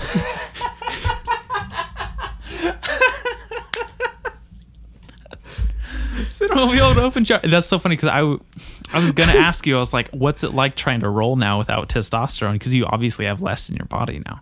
uh yeah, and I mean secret time I, I don't have the things that make um, testosterone anymore. I had an orchiectomy. So Oh, I, I re- I said it right. I said I read it in my head and I was like, "That's an orchiectomy." it's like the cutest name for testicle removal. Damn. Like, All right. Let's fucking jump into that. You don't have balls. That's They're gone. crazy. What's it like being able to sit differently? What's it like being able to sack it on a rail and it not hurt? Um, well, it's funny. So, um, it's that whole feeling goes away of like you know getting sack tapped. That was the worst. Like growing Mm-hmm. oh, up, it goes away. Oh my god! Like I'm growing up, always in- conscious of it. I, I sit like the jackass guys with like a hand over my lap. Well, all of my friends were into that movie, so like you, you go. got hit Here. all the time. All the time, it would happen. Mm-hmm. Now that that can't happen now. Like I was at jujitsu, we were doing like knee pass or knee slice Mm-hmm. Yeah. passes. This girl like hits me right where they should be. She goes, "Oh my god, I'm so sorry." I'm like, "Hey, honey, between you and me, they're gone. we're, we're good." like That's fucking hilarious. Uh, although I will say, no matter how many times I hit myself in the balls skateboarding, jujitsu is so much better at strengthening your pain tolerance. Because like people, Yeah. I, my my balls are too fucking like rugged baseballs in jujitsu. At least they were. They'd, I'd probably feel it now, but I I would be like that was supposed to hurt, but it didn't, and I know he was. And they're probably they're smushed everywhere. They look like you oh grabbed my some putty and you just but it it's weird to have like I went from I think my starting number was like 680 or whatever for testosterone I counts. wish I knew mine. I I don't know mine. Yeah. Well, now it's 12. So, Six eighty to twelve. yeah. That was after doing like almost two years Oh God. of Spiro, like spironolactone. What's that? So it's a testosterone blocker. Okay. So I would take two of those with uh, estrogen pills. They're orals? Yep. Okay. It's also a blood pressure med, so that helped too. Got me calm. Um, There you go. but I was on that for the majority of the time, and then back in May, May eighth was when I had the surgery, Yeah, that's right. and um, just in that time frame, like my tits got bigger, like oh, there you go. all kinds of stuff was happening faster because now all I take is just the estrogen injection. Like I do the injections so, once a week. so your body isn't producing testosterone? nope. I mean, just a normal, Just the female amount. Female amount. Okay. Yep. Wow. That that's that'll work. That sounds like that'll work. Yeah. Like here's one of the weirdest things that's happened that we figured out. Like I was like, oh my god, I didn't know this was a real thing. I get hangry now. You get hangry now? Yes, I get angry Guess when I'm what? hungry. I have balls and I do too. okay, so see, you're not I had, special. I had never had that happen before until recently. Oh well, I was don't just like, what is Well, going you- on? You didn't grow up a fat kid, did you? No, I've always been in I shape. did. Fuck off. Um, I this is I I even the most in shape I've been. I'm I still look at pictures and I'm like, ugh, you chubby bitch. Gosh, I know. Seriously, that's one of the biggest reasons why I want to get back to jujitsu. Is just like I want to be in shape. Oh well, what helped was when I was when I when I transitioned, I kind of like blew up my life Fight Club style. Mm-hmm. Everything just kind of just went to shit. My ex of eight years kicked me out. I was homeless. Blah blah blah. So Uh-huh. Your I ex had of eight years or your My partner ex. of eight years? You were living with your ex? I was living with a years. girl. and she was your ex. Well, she's my ex now. So your girlfriend of eight years kicked you out. Yep. Okay, I had you been with her. confused me yeah, sorry. that. I'm too high for you to just say the words wrong. Yeah, right. No, so I had been with this girl for eight years. Um, we had been engaged for like four. You know, just like yeah, one day we'll get married. mm-hmm. But she was like, I was. I, I hate to say that she was my beard, but like Mm-hmm. I, I just was trying to live a normal life. I was trying to hide from all that, trying to get away from it because before I moved to California, I had some shit that really kind of embarrassed me because I've tried to come out like Mm-hmm. three or four times. First time got you got me sent away to like uh, Christ- Conversion therapy? Con- yeah, no, exactly. Oh shit. In Florida, no less. Oh man, you're they're just gators with glasses holding electric fucking shock paddles to you and pray that guy away. It sure felt like that. This one was like my parents sent me to this thing. They were like, "Hey, um, we're gonna send you to this camp and blah blah blah. It's gonna help you and you know all this shit." And they're like, "It's a music festival tour, so you get to go help out on music festivals." And I'm like, "What's the catch here?" Yeah. Okay. That's baloney. So get I, I arrive at this place. It's a Christian camp, and they um, control your calorie intake. They wake you up at weird times of the night. They're doing all this crazy shit. Like they made us camp in the swamp for some weird lesson. I, I still don't know why. The lesson is respect nature and Swamp Thing will protect you. yeah. So the music tour that we went on was for Christian bands. Gross. That's not good music. I don't know if you guys have ever seen Christian oh, music, but there's a reason you guys can't name Christian rock stars. They don't fucking exist. There's no Christian version of Jimi Hendrix. There's no Christian David Bowie. You guys fucking suck because all your songs are the same. They sound the same, and you guys are bad with your instruments, and especially the ones who are Warped Tour bands. Get the fuck out of here with that shit. There's a reason why people look back at their phase with embarrassment. Continue. Oh my god! Yeah, just like flashing back to like solid state and tooth and nail bands, but Whatever. yeah. So this this was awful. So we're driving around. We're going to different tour, different festivals, helping out, doing security and cleaning fucking toilets. I'm like all in the name of Jesus, I guess. And that's where I met my best friend. Like I have a, a tin can tattooed on my arm. She mm-hmm. has another one with a string on Let me it. see. So That's so cool. Yeah, it's got oh, some oh, fall you guys communicate well, we've been friends for like with since the tin then. can. That's the thing. Yeah. See, there's no way you're a guy. That's the chickiest thing I've ever heard, but it's adorable. And I'd also Right. like that's one of those things where I was like, I wish I had the dynamics of a female friendship because Like it's, it's beautiful, right? it's a really cool tattoo. I like it. Well, and it has the fall leaves because she's from New England, and then because I've been out here for so long, she got um, California poppies growing uh, from behind hers. That's so cool. Yeah, so Badass. I love best friend tattoos. so, Never had one. Never had a best friend. oh, my dad was my best friend, and then my girlfriend's my best friend now. you need more friends. Well, that's literally part of why I started the podcast. Is I want my friends to come over and hang out. Awesome. and it was like an excuse because like it's really hard to maintain friendships growing up at this like weird pivotal like transition phase my my transition phase. Yeah. And I have friends that are becoming engaged, that are moving away, going to colleges, they're having kids and it's like Well, half of them will be free in about five to ten years. well, yeah, I can't wait, dude. No, seriously, I have a joke about that right now. I'm hopefully, hopefully debuting it on the second. Um, about my friends, fucking all, all my unfuckable friends. Found the last person that was willing to sleep with them. Now they're getting engaged. Yeah. It's it's weird how so after being with my ex for so long, I was like, oh, this monogamy shit sucks. Mm-hmm. Yeah. And then I started dating Becca, which is really strange because Becca has a wife. Uh-huh. Yeah, And so, but we all live together. So we have this cool little like, sounds like fucking hell. I don't even live with my girlfriend. It's a lot of estrogen in that house. Oh, we have another trans girl that lives with us too. So there's just nothing but estrogen in that house. That and Becca's testosterone. De- de- like Becca's definitely in charge. It's kind of funny. What's that like?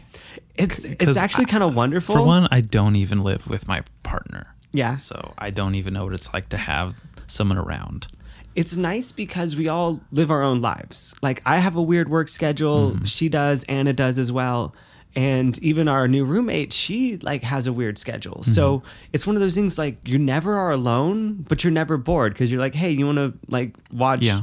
you know, Netflix and smoke weed? And like, yeah, sure, let's go take the dog for a That's walk cool. or whatever. That's pretty cool. because like um, the girl's living with us now jade like she's like my best friend Mm-hmm. like me and her have become so tight and we ended up like moving her in That's badass. And then Also, becca it, helps when the rent's not so much. uh, exactly that's, that's part of the reason too we need another roommate uh, but becca Becca and I like we clicked instantly. We started like going on hikes and stuff. Mm-hmm. I took her to like Big Sur and like took her to the waterfalls and stuff. I've never been to Big Sur. oh my god, you need to, like I I've I used to do like ten mile hikes and stuff back there and go I got camping. lost it's on a ten mile hike in Big Basin. Have you ever been there? No. Oh, it's near the Santa Cruz area by like Ben Lomond. okay. um, is absolutely beautiful. I totally implore you to go because it Okay. is big ass redwoods and a fantastic hike. We hike out to this waterfall, and me and Kylie did this loop instead of just going straight to the waterfall and straight back. And we did this loop, and it got it was getting dark, and we were like out of water, and I'm fucking paranoid. I have this giant like buck knife. I think it's around here somewhere. This fucking like big hunting knife with me, and I'm just waiting for this fucking cougar or whatever or mountain lion to jump Right. out because I'm thinking it's gonna go for her first. She's slower, smaller, weaker, and then I have to be aware of that. But it's probably gonna come up from behind, so I'd ha- mm-hmm. have to walk her in front of me. And then I told her I was like, you know, you just play your phone, play music, whatever bad music you have, just put it on, and it fucking it was the worst, but it was the best. It was literally a transformative experience for me. Yeah. I wasn't trying to make a pun there, but like it was um fucking fantastic to come home that night, literally that night, for all the way from up there, and then just like I live in like the ghetto. Just people get killed outside all the time, and it sucks, and it feels very unsafe walking to and from my car. And I got out of my car, and I was like, "This is nothing. I survived nature, bitch." In my head, this fucking cougar attacked me and I defended it, even though I never had to. But it was such a ballooned up fear in my head that I had this fucking whole relationship with it happening. Yeah, Didn't no. happen. Felt great. I don't know where I was going with that. But um, yeah. Okay, you're saying you were going on hikes with uh, Becca. Yeah, and and she was like this. Yeah, she and she she'd done stuff like that before, but I'm like, no, this was let's let's just push it push it a little more. Mm-hmm. Yeah.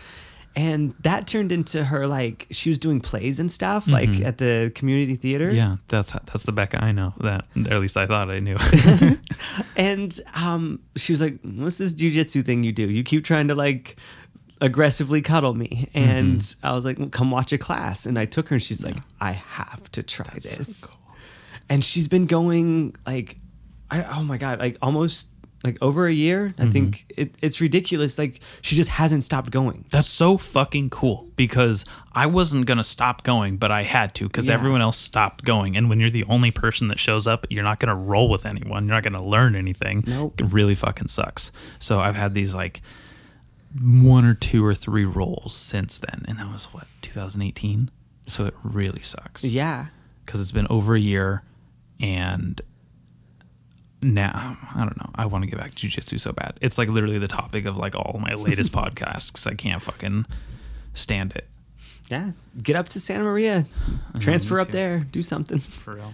because it's not only has it like taught her like this this she's going to the gym now too Mm-hmm. she's like oh yeah i'm also gonna go do jujitsu but i'm gonna go and do cardio for like two hours in the morning then go work a full day where Mm-hmm. she grooms dogs and then goes and does jujitsu i'm like where did all this energy come from It just Like, wanted to be tapped into. There's people that don't realize their potential because they don't have anyone pushing them, and then they realize they can have this entirely new lifestyle. Oh, and yeah. it's been fantastic to witness because I'm such a big proponent of jujitsu, and I really love seeing my friends do something that I love doing because it's like, cool, we're connected. I can relate to you now. I have something, and then her having su- such a similar like experience with like obtaining something that challenged her and overcoming it and all the positives that it added to her life. So it it's made my friendship with her, even though I haven't like physically seen her in person in like maybe three or four years, it's made my like friendship with her really emboldened and it's really cool. And I love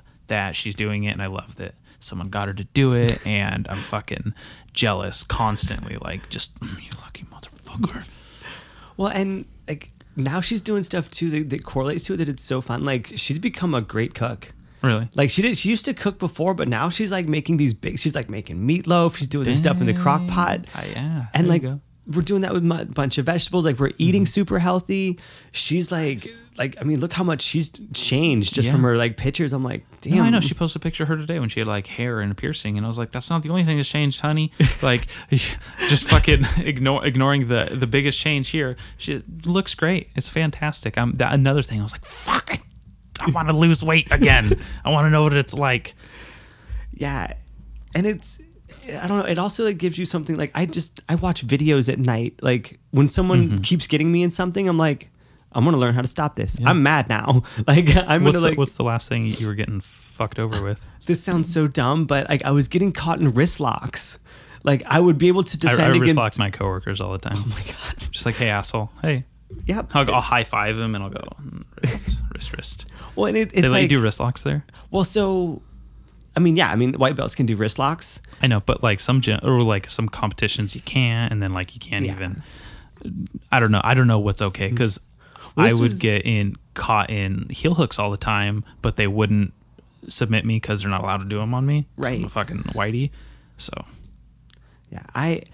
It is basically you, you get out or you're able to like hold off the like like armbar attack or something. So then they just go for the wrist. Yeah. And so I had to start watching stuff. I'm like, how to like defend That, against or they'll that do kind a- of stuff. um, bicep slicer. Yep. But I've yet to meet someone that uh, taps to a bicep slicer. It's a bunch of baloney. you really have to like it's I, I haven't seen anyone tap to it and then like I'm, I'm gonna say this and someone's gonna hear it and like oh i'll show you how to tap to a bicep slicer Mm, I bet. I know. I fucking wish. Like, because I learned this armbar. Like, I don't even know what to call it, but it's uh when they're defending against the armbar, they're grabbing their own arm, and you just like fucking roll your arms and like get their Oh, yeah, yeah. exposed, and then you can clamp down and do a bicep slicer. That's the way I learned it, and I was like, "Fuck yeah, I can cut people's arms in half now, and no one's ever tapped to it." And I think I'm a dummy or I'm a bitch, and I can't complete it. i have that with straight ankle locks i set them up all Really? the time but i can i never finish I did a straight ankle lock to my friend in his living room the other day, and then I sent him a link, and I was like, "Here, this is what I did to you. It's really easy way to get into uh, foot locks, leg locks, and heel hooks, and all this stuff." Oh after that at, I was very um, proud. well after that interview on rogan with the guy um Danaher Down yeah. I, I bought one of those mugs off ebay that says fuck it try a leg lock Fuck it, try a leg lock. i love cool. that i'm like it's so fucking cool I'm terrified because I know everyone around me is learning leg locks, and I'm still like, uh, I got a mean guillotine, you know? Well, I mean, that's what 90% of the finishes are going to be anyway, is going to be something around someone's neck. Mm-hmm. But it's, I mean, the leg locks are coming out and I love them and I want to learn more. I just haven't had a chance to really do much. Dude, if you are as involved in no-gi as I was just from training it, like everyone's doing leg locks. Yeah. It's ridiculous to not have that in your repertoire. I literally have a list on the page previous to this, and it's fucking like the I have toe hold, knee bar, leg lock, heel hook, like all written down right there because I'm like, fuck, I really need to focus on that. I need to learn what those are because everyone's doing them. Oh yeah, no, I the toe hold's one of my favorites to like try to go after on like the instructor. Like he'd be like, "What are you doing?" like nothing, just grabbing your toes. oh, Man, I uh I like no-gi because there's no one's wearing a belt. I don't know what belt anyone is, and I'm uncomfortable to ask, so I'm not gonna do it. Right. Like we're already gonna make ourselves uncomfortable. So I never knew what belt anyone was or what level anyone was when they're rolling with us. So there's this weird like feeling out process where you think you might got get someone, and then they got you, and Oh, then vice versa, and you're like, where? So I think the belts are almost like a psychological addition, and I'm for not wearing a belt. you sound like a very tenth planet guy. you know what? I've never been to a 10th Planet Academy, but my friend wanted to go to the Santa Barbara one. I think really bad. yeah, it looks um, fun. Well, that's something I really appreciated about that is because it was the same thing where there's no fucking ranks that were obvious to people and damn. I could talk a lot about jujitsu. Same. Fucking love jujitsu. What are what are some of the biggest life changes that happened for you because of jujitsu? Um, well, honestly, it, it. So I've only had one encounter in in real life where, because of being a trans girl, I got this really negative attention at uh, the Vons parking lot in Grover. Oh, re- oh really? Yeah, so I was in there. I was Grover buying. has a weird, seedy, like white supremacist underbelly. it really the does. dunes and stuff. It's so weird. It's not just MAGA hats, people. There's like some real fucking neo Nazis out there. Oh, for sure. And so I'm getting water before class, and I'm wearing my basically no-gi clothes, so just like yoga pants Uh-huh. Yeah. and everything matches because everything I have is really cute. And, um, as I'm checking out, this guy starts taking pictures of me with his phone. This like old redneck guy. And I'm like, hey, uh, you're making me really uncomfortable. Can you not take pictures of me? And he pulls the, uh, well, it's a free country card. I'm like, cool, whatever. And then I just start ringing up my stuff. He's like, if you got a problem, he taps me on the shoulder and he goes, if you have a problem with it, you can meet me outside. I'm like, asshole, I have to walk outside. like, what am I supposed to do? Yeah. So he goes out before me. I look at like the security guard, everyone there. No one's even like paying attention because I was trying to make like Yeah, security guards aren't really there. They're to No. stop people from stealing stuff. They're not for pers- people's personal security. You ever No. see one of those? You can tabletop them. I'll stand behind him. You fucking push Right? them over. So I walk out the door, and he was like, "That's a real cute outfit you have on," and, and he goes, "My sister has one just like it." And then I should have just kept walking, but instead I tr- provoked him. I turn around and go, "I bet you want to fuck her too." Damn. I just could not help it. Like it just ah, it came out. And so he then gets mad, starts walking towards me. He starts taking his ring off, and I'm going, "Well, At least I he took guess his ring off. Right?" I was like, "I guess you're warm up." Yeah. And I just stood there, and then he finally just turned around and walked away.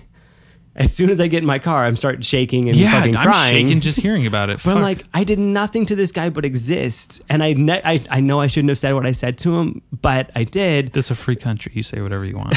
Fuck that guy. But it was just one of those things where like, okay, I feel kind of safe here because I'm just gonna double leg this guy to the ground, go Oh, yeah, on if you- belly, and just embarrass Yeah. him. I was telling my friend Nate yesterday, I was like, if you can grab your hands behind someone's legs, you can take them down. Yeah. Period. I don't care who you are. There's a way to do it. And they can try to hit you, but they're not gonna get anywhere with with it. They're just gonna hit the ground on their back. they're not gonna know how to fall. As soon as someone's legs are immobilized and they're not even a trained fighter, their punches aren't shit. They No. can't throw shit from a, if they have one leg on the ground. There's no power behind it. I don't care if you're a big hick farmer, and I doubt he was a wrestler. Yeah. So And so, like, just that it gave me a little more confidence, but at the same time, it made me realize I'm like, oh, no one's gonna help you. No one's mm-hmm. really gonna kind of do that. And it kind of taught me that lesson of like, you got to keep going every day. You got to train as much as you can mm-hmm. because you have to stay sharp because you're a target. I don't want to be a target. I don't want to stand out. Like, No. I think one thing, like, a lot of trans girls obsess over this term called passing. Like, am I passing? and a lot of it like seems like vanity like oh they just want to look pretty and look like this or whatever it's like no i don't want to be fucking noticed Uh, yeah. i want to blend in so well that you don't take a second glance because it's already scary enough to be a Mm-hmm. woman being a trans woman you stand out more so you try everything you can to not stand out Damn, it you get like a double dose of like what sucks about being each gender. I, yeah sometimes it feels like, that way you're a dude, I can punch you, but then it's like, you're a chick, I can murder you. yeah it, that is pretty eloquent that's how it feels sometimes Dude, I have a question here. It says, um, would you want to be passing or you don't care if you're passing or not? Um, growing up kind of punk rock like I did and being that way, it's like I don't mind being that political middle finger Mm-hmm. and you know ha- being like an existing. It is nice to be passing enough that people gender you correctly most of the time. Yeah. That's a good feeling when just at work when you're like you know saying excuse me and they're like honey she needs to get by mm-hmm. like that little glance and that little bit is so validating that it's not about being like super passing you just want to pass enough that people recognize you for who you are That's cool. That's a that's good to know because I think the subtleties really are like the small things that count. Yeah Because if someone introduces you as such and such or so and so, and it's like, well, that was you know contrived, it's kind of set up. But it when it's organic like that, it, it sounds like it's very validating when someone refers to you with feminine words or pronouns, and you have Yeah. these things that make you feel warm and fuzzy and yeah, validate your existence. when you and you see like just just to be treated normal it sounds weird it's just kind of like the the goal it's like i just oh look i'm normal Yeah, like I can totally insult your driving now, and I'd feel fine. exactly yeah Are there like little strange subtlety um, or things where it's like now that you have the benefit of being called a woman, you get the same shit women do? yes if i open instagram right now i could probably show you three dicks Really? oh yeah like Let me see a dick. Let, us see if there's one right now um I wanna see a because because I've never had someone send me a dick pic except my friends that were straight dudes. There's a lot of homoeroticism in straight male friendship. I oh believe me, I remember. I don't have any requests in there right now, but like about three or four a week, I'll open up the request and it's like, That's oh wow, there's a dick. I couldn't imagine if someone showed me their pussy three or four times a week. It's it's really strange. It's like that was one of those behaviors, and I'm like, I don't understand why boys like to share pictures of their dick so much. I don't. my dick isn't big enough to just share pictures of proudly. Yeah, I gotta like get angles and lighting. Fuck that. Um, but it's not. I guess being treated like a woman and losing male privilege are very similar.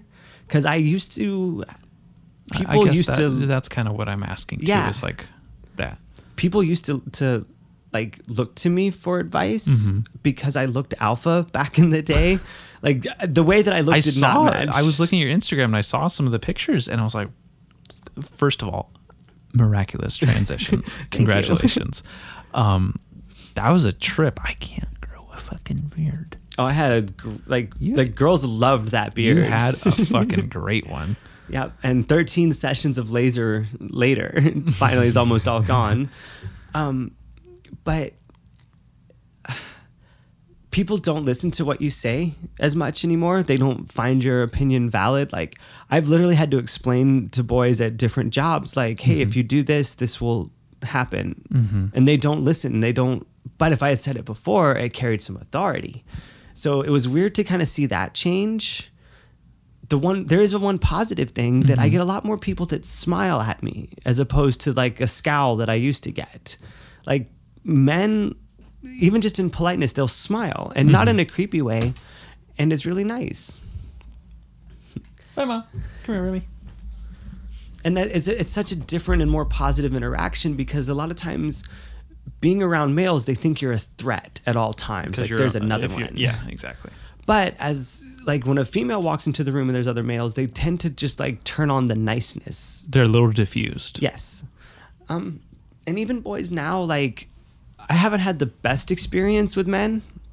Like, I've been stood up on like every Tinder date I've tried to go on. So I see. I saw that it was on your bucket list. Have you been able to?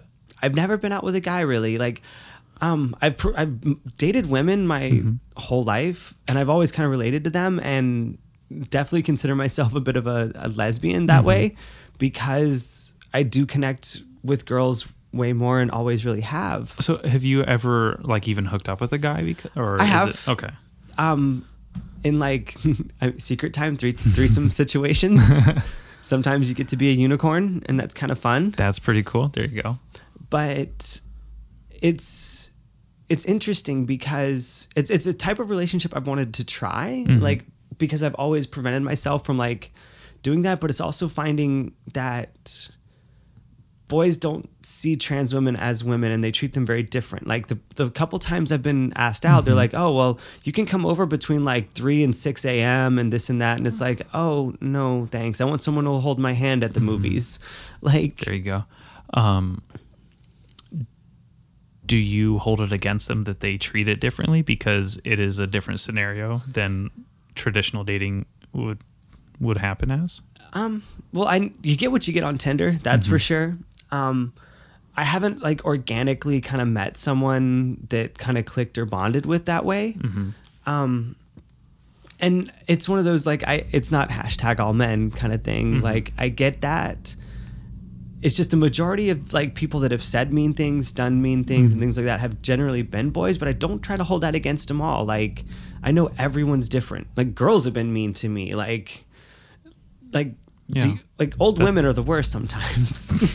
like Yeah, no matter me. what, no matter what gender you identify as, they might just be the worst, anyways. Yeah, but I, I don't know. I it would be nice to meet somebody and like hang out and mm-hmm. develop a relationship. I mean, like there's this dumb movie on Hulu called Boy Meets Girl about a trans girl in like Kentucky oh, and oh, really? like What's her best friend. I had no idea. It's such a good movie. It's a, like it's a cute like kind of You said it was on Hulu, right? yeah. It's on Hulu. Okay. Boy Meets Girl. I think I've seen the like title card or something. yeah. She's like this snarky trans girl who like makes friends, but she's like super passing That's really cool. and just kind of this cool little love story. Is it a trans person that plays her? Yes. Wow, that's a first. I, yeah, exactly, right? But I already Yeah. fucked the title up. Fucking ripped over here. Boy meets Dallas is high. It's a girl. There we go. Yeah, and I mean it's like a step above a Hallmark movie, and Uh-huh. the, but it's really fun that way. I, I don't know, and it's a really good representation of what it can kind of be like. And I think that if you bond with someone and you really get to know them and things like that, I think a lot of that can can outweigh. I don't think that I'll meet someone online that's not going to want to be more than just a hookup. Yeah, I think it's going to have that face to face kind of like dynamic to really fill in those um, genuine connections. I think. Yeah, because you get a lot of weird questions from guys and stuff on Tinder, and they're they're really just concerned about your genitals. Yeah. Like, well, is that is that like the only kind of like weird questions you get, or like what are the weird questions you get harassed with? Um, well, it's mostly like, are you pre or post op? uh huh.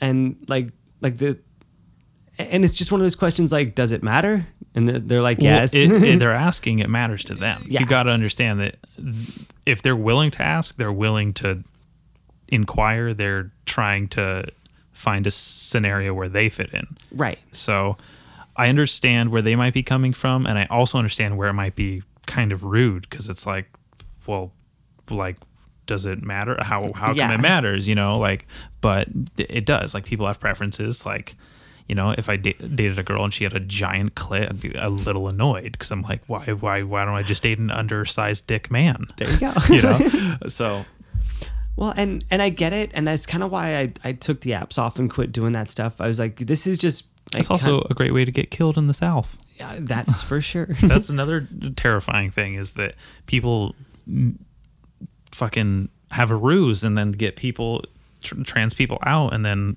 yeah. they're in danger Well, that's it's and i like that you're Yeah. doing jujitsu i like that you took the initiative to protect yourself and have that self-defense scenario because you're realistic about your situation you're not splitting Yeah. any hairs going oh but no like i'm in woke california it's mm-hmm. you know No. it doesn't fucking matter Well, it's like okay, moving to California, I had I knew nothing besi- about this place besides like Bill and Ted and Point Break.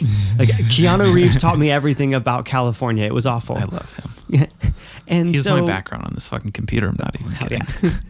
So when I move out here, I didn't know there were cowboys. So the first time I drove by Bull's Tavern, I went, "Oh, well, there's the gay bar." that was my first thought, and then I had to ask somebody, and they're like, "No, that's that's actual cowboys." I'm like, "What are- their cowboys Yeah, doing like here?" Ma- have you ever been to the maverick No. That's a cowboy bar in San Ynez.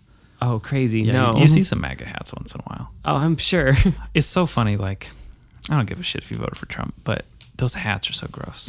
It's really- like they're gaudy. They're br- they're red. Red's not a good hat color. Um, the, how many years are you gonna wear a hat before it is out of style? Like, it's past its point. Like, I like people at least transition to like the white ones or like the the different colored ones. I'm like, okay, refreshing. I still don't like you because I don't think we agree on much, but at least you're trying. God! At, at least you get a signal. At least you know where someone stands. It's true, but also I like there's people who have MAGA hats, and I'm like, I don't know where they stand. You know what I mean? Yeah. Because there's really cool people that may have voted for Trump, and it's like that doesn't mean they're a bad person, and I have to fucking now I have to find out. It's so lazy. I'm so lazy. like I'm like, oh great, I have to find out if you're like one of those cool MAGA people or one of those like awful frat boys in pictures. Oh God, that's awful. Like I was at Cracker Barrel the other day and I saw some kid walk up in a MAGA hat and it was just this scrawny little sickly looking white boy and I was just like, "You fucking virgin."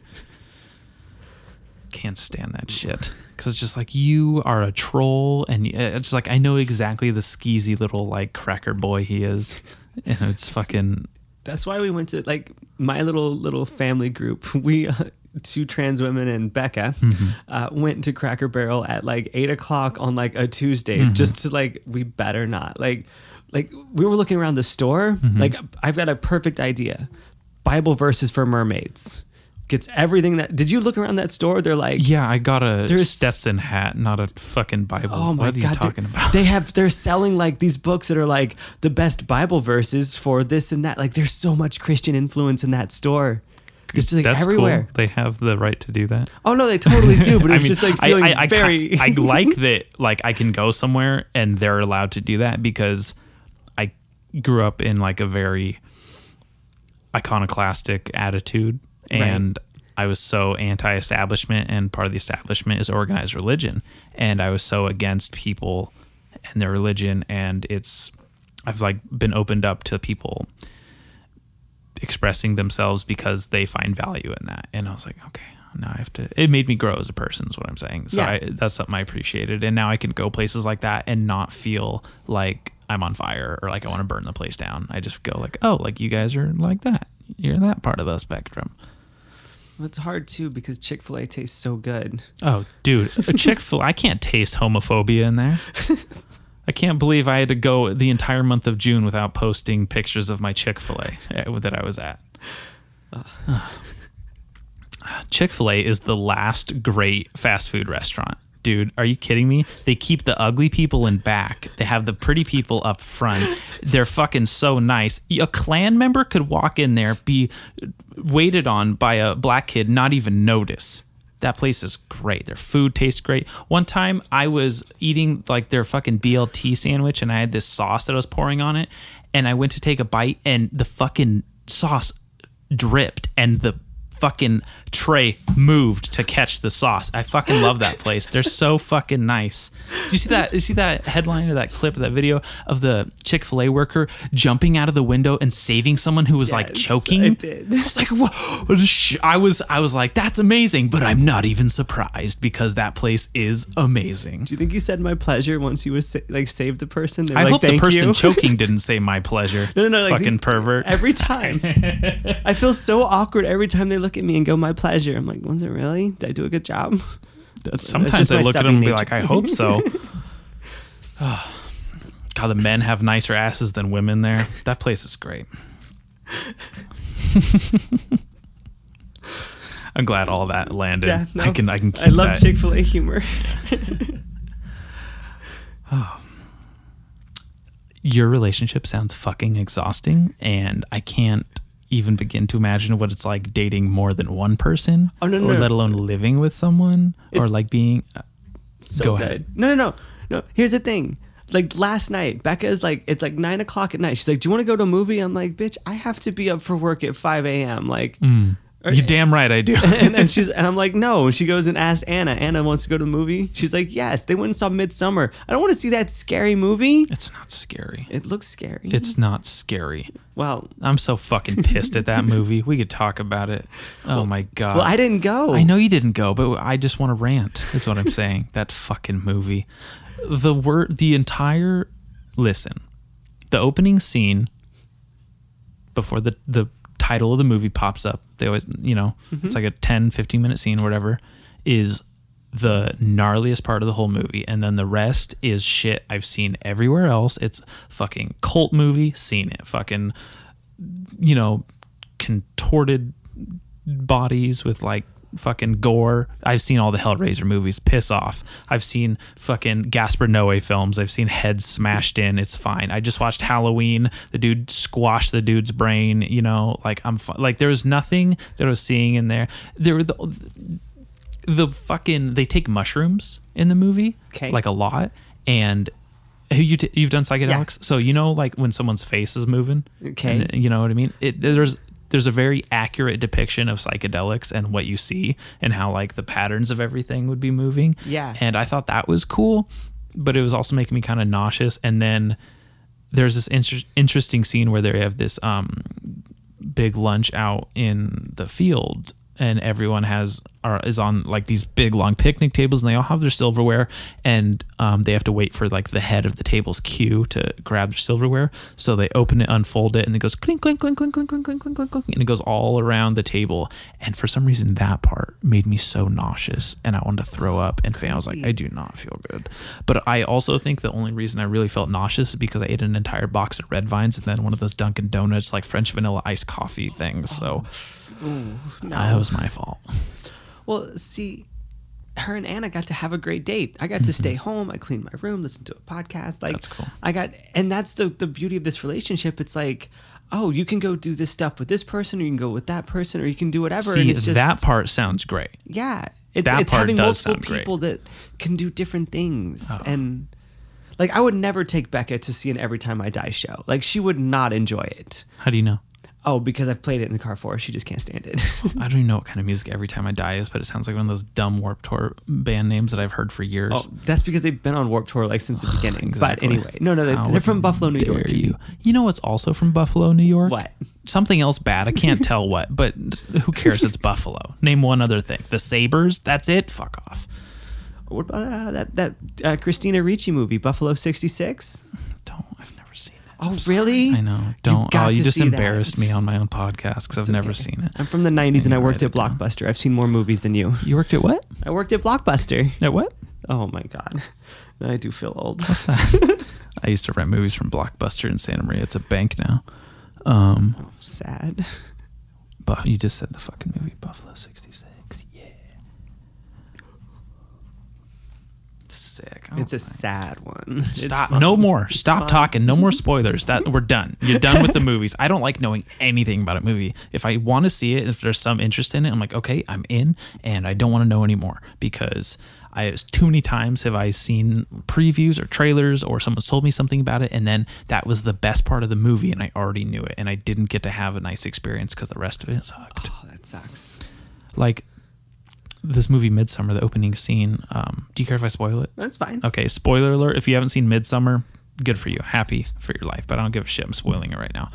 Um, the opening scene, this girl is really concerned about her sister because she's got a really weird, like, ominous, cryptic email that said everything's black, um, but it's okay. I'm leaving. Mom and dad are coming too. Goodbye. And and this girl's like, what's going on? Like my sister, she's trying to talk to her boyfriend. He's out with his friends, and they're like, dude, your chick's calling again. Like, what the fuck? Like, you know? And he's like, oh, and they're like, why don't you just break up with her? It was super tacky, and it turns out that she ends up calling again, and then he answers the phone, has to leave, and her sister killed herself and her parents. But the way they show it is crazy because they show her calling her parents, and you get a voicemail, and the you see the parents are laying in bed, they're asleep, they missed the call, they're old, they're not fucking hearing the thing. Um, and then you see it cuts to the scene of um, these firefighters opening like the garage door and opening the door, and you see these hoses from the cars in the garage, and they're all the way up through the house, up the stairs, in the computer room where the sister was, Oh shit. taped to her mouth. Upstairs, there's a bunch of tape taped all these hoses into the fucking room where the parents were sleeping. The tape is now off the sister's mouth. There's sure she's white and pale and her eyes are fucking gone and she just threw up everywhere. She fucking and then you see the emails that her sister's sending her like, "Are you okay? What's going on? Let me know." You know, and you just can. It's like, oh shit! Like it was some of the darkest fucking thing. One of the darkest things I've ever seen in a movie, and it was really, really, really well done. And it's a very beautifully shot movie, but the rest of it was just like, yeah, fucking whatever. Yeah. It was very whatever. There's some good head smashing scenes, but I knew, like, right after that, everything that happened, I've like saw coming. It was not a surprise. It wasn't something crazy. It was like, oh, this person's dead. They're probably eating that person. That I know he's gonna go find that person dead. And it was it's like, oh, shocker, the dude who went off with the girl. It was like someone didn't know how to do a slasher movie, but they tried, and then they tried to blend it with like this cult movie. It was it was so bad it, it was like really beautifully shot and really badly stitched together i think That sucks. like the biggest scene i think other than the opening scene i described is these two people committing suicide by jumping off this big rock like cliff in front of everyone. And I, I knew they were these two people were gonna die the second they sat down at that big table and like the lunch table and the Yeah. silverware. And I was like these people are they're, they're old they're looking at each other they're like this is the last time we're gonna do this and just be- before that the dude had described someone what happens when you're 72 and the guy goes this is what happens when you're in 70 when you're 72 years old in this cult Yeah. or whatever in this uh, commune. And so I was like these people are gone. They're, they're gonna die. They're this is the end of their life. I don't know what happens. They, they're gonna die somehow. And then they go up on the top of the cliff where there's a bunch of people standing there and then there's a hammer. And I'm like, hmm, that's not fucking weird. And then there's these dumb tourists watching it, and then they jump and they go, no, and then lands, head smashed open, and it's like fucking duh. What do you think was gonna happen? Also, I had my girlfriend sitting next to me. She's like, oh my god, oh no, and I'm like, I already know they're gonna fucking jump. Don't even worry about it. You're not spoiling anything for me because she had read about it. Yeah. what was the last movie though that like turned it on its head for you? Like what really got you? Like what was the last thing that really Really, what like made me cry, made me happy, made me fucking did- did- uncomfortable. That you didn't see the turn coming? That you didn't see you couldn't just predict the? Hereditary, the guy who did Midsommar's Okay. m- uh, So- previous movie. I almost left the theater. Really? Yeah, I was like, oh, um, I think we're done here. I don't need to see anymore. Oh, I think I know what you're talking about. Yeah. Rebecca was telling me about that. and Yeah. I'm like, I don't want to see that movie either. Thank you. No, yeah, I've never done that, and I was like, oh, I think I need to leave. I'm. It was just like that was the worst thing I've ever fucking seen in my life is- at that point. But I was so intrigued because I was like, I've never felt that before at a movie theater. I'm staying. Yeah. And then the rest of the movie was like, okay, I can handle this. The rest of it was just a fun ride. So I feel like that's another thing that happened uh, in Midsommar, where it was like the gnarly part already happened, and then I had to just ride out the rest of the kind of bad shit. Yeah. See, I I think I've lost my taste for horror movies. Like I used to watch them a lot, and Because you're a chick. uh, yeah, I think Exactly. so. Yeah. Now it's all true crime. That's all I listen to. What's the matter with you fucking ladies in true crime? You're just planning to kill your husbands. Yeah, All most your likely. dudes. Um, but no, like I, it's funny how once I was free to kind of be myself, Yeah. you get rid of a lot of things that you're like, oh, I was this don't was not a part of this. Yeah.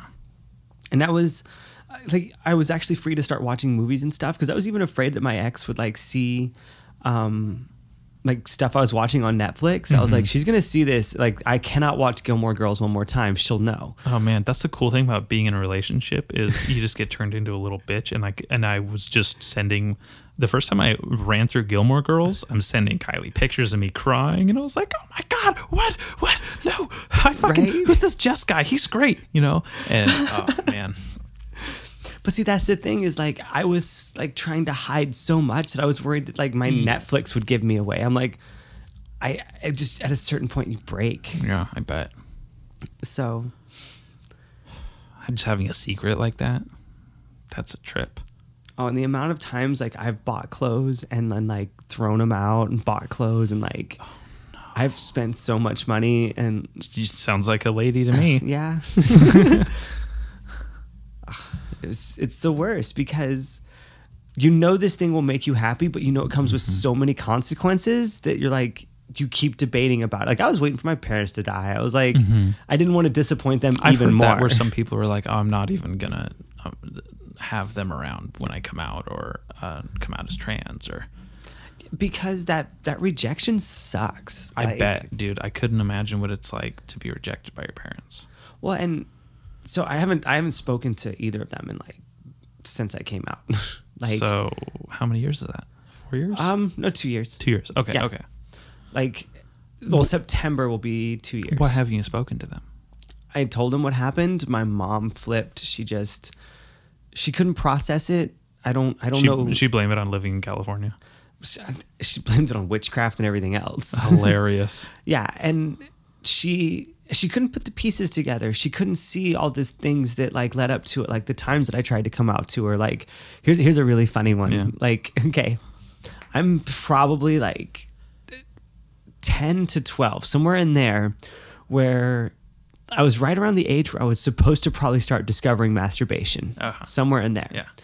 And they found that I had I had taken out of the mail a Frederick's of Hollywood. Um, it was like the the really trashy version of um, Victoria's Secret. Okay. And I had been looking through it, and I was looking at these girls, and I'm like, wow, they're so pretty. Like, I wish I could wear that, and things like that. So it was like that right around puberty time, and they find it with like, um, with my stuff, and they were like, "What are you doing with this?" and blah blah blah. Like, do you do you do you touch yourself when, um, when you look at this stuff? I'm, they're like, I'm like, no, I want to wear it. I think it's really pretty. And like, I was giving this genuine answer of like how pretty these bras were and this lingerie and stuff. Like, And they were like, "You little lion sinner." yeah, and I'm like, I and because there wasn't a sexual aspect to it. Then it was just like, wow, I hope my body looks like that one mm-hmm. day, because you you keep hoping for that. And I was like I said, I was really little, like trying to understand, like and hating puberty, like not wanting to go through it, going like this is the wrong thing, Yeah, it sucks when your dick getting bigger is the final thing to happen and you're a guy. and you're just crying, like I don't like this.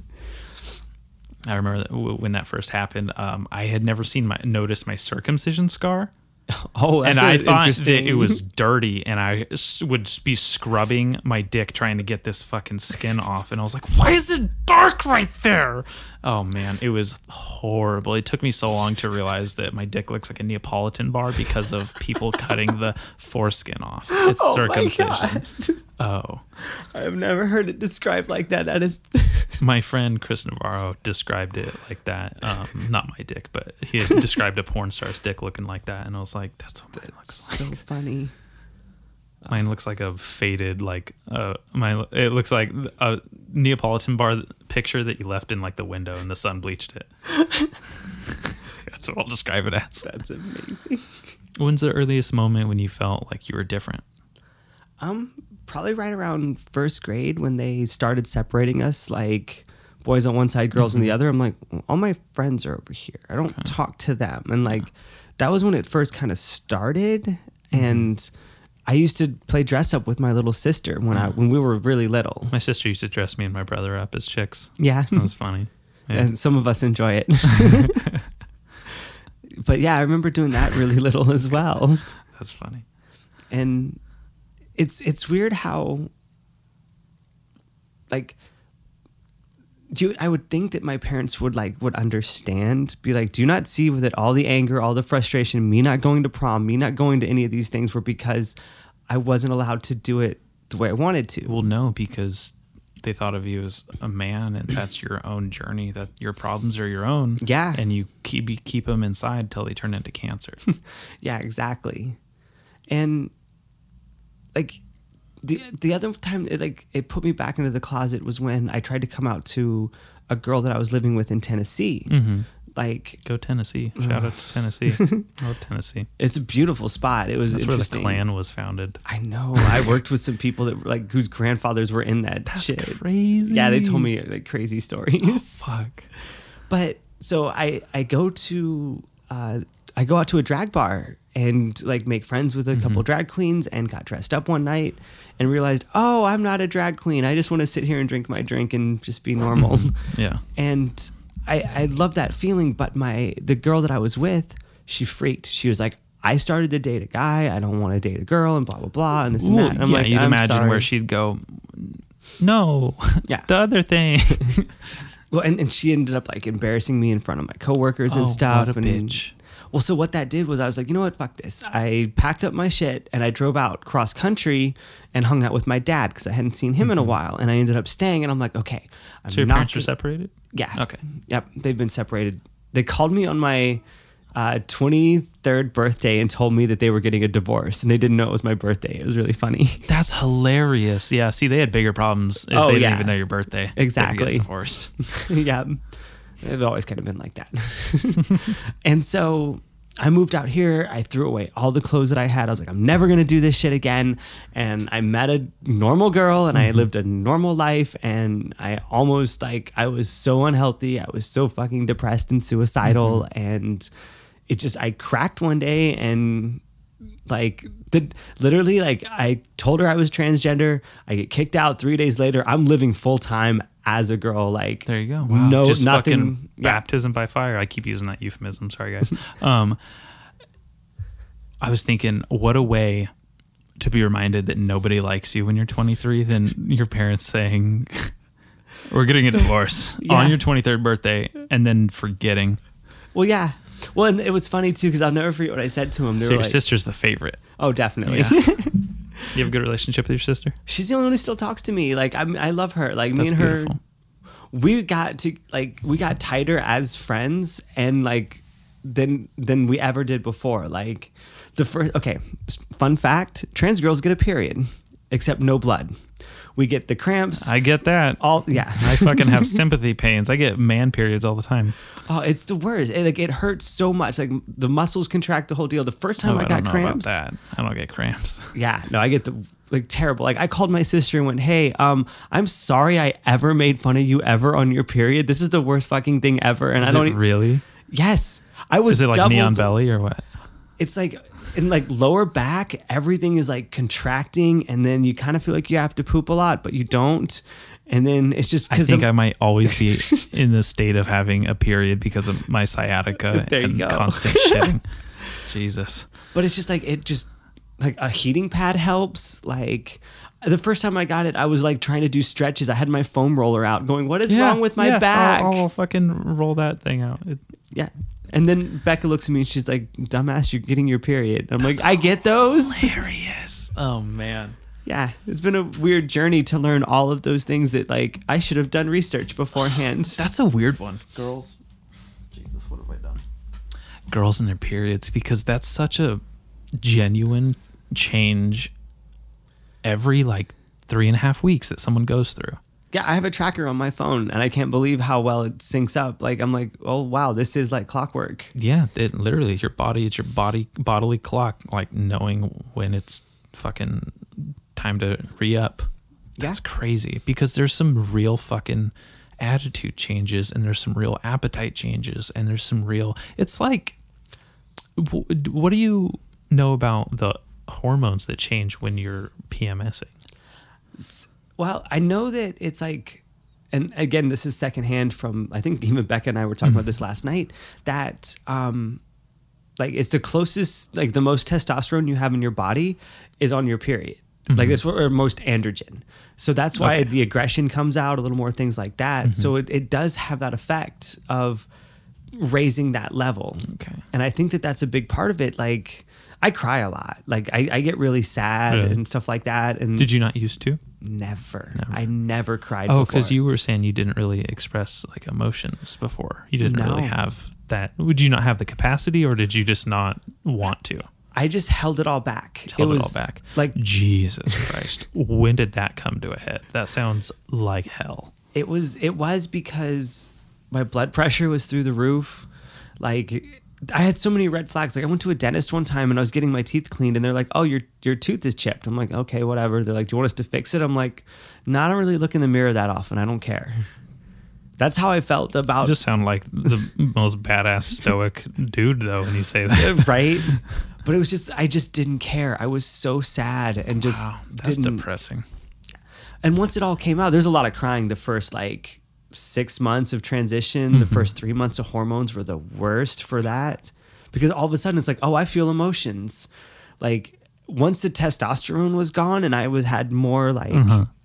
I, it's just like my the fog in my brain basically went away is what it felt like Oh, really? It just- that's, see, that, that's crazy because that's how what I describe jujitsu as is the post release from all that. yeah So your like six months of crying was just a release from all that shit that you kept in there. it sure felt like it That's crazy. Uh, the only qualifier I, ear I have is from fucking uh, headphones. I swear to God. right? So that was that was the first part and I was really sad. I was really depressed through that time because I had lost my family, I lost my friends, I lost with my ex, I lost all of her family. I had nieces that I saw born that were like almost 3 years old that I would babysit and I loved these girls so much and they they were family and then all of a sudden that's gone from you. There's That's interesting. it's just What certain, kept, what kept you going? What was like always like a common motivator? Because me, like w- when I have states of depression and like have suicidal thoughts, morbid curiosity keeps me going. Because I'm like, how bad can this get? I want to know. I started doing more. I started to see how far I could push my body. If I didn't care, I wanted to see how far it could go. Okay. I started paddleboarding, but I would do like 10 miles. I would just go for like, That's why you're fucking shredded. yeah. Or like So I jealous. started, I um, need to. I need to hate myself like that. well, I started doing like these really long hikes in Big Sur. Like I would go and do like hike in, set up a camp, do everything just by myself. I didn't even tell anybody. I just didn't care. And that was like a weird way to deal with that depression. Would just go on these really long hikes and just start thinking about stuff. How did that kind of exercise make you feel though? Was it like as endorphin releasing and as therapeutic as people say that is if you were in that It- kind of situation? it was for me and it helped me like through that isolation i started to like process and i'm like do i want to transition do i want to come out do i want to do this like like what is the point of doing all these things i'm not even getting enjoyment out of mm-hmm. being here because i'm so consumed with these other thoughts and that isolation reveals that. When you have nothing else to do but sit and stare at a fire because you've made your camp and you've Yeah. done everything else your thoughts just come to you. Wow. and that that all- you have that fear of like well what if somebody comes? What if it's a, a mountain lion? What if this? What Mm-hmm. if that?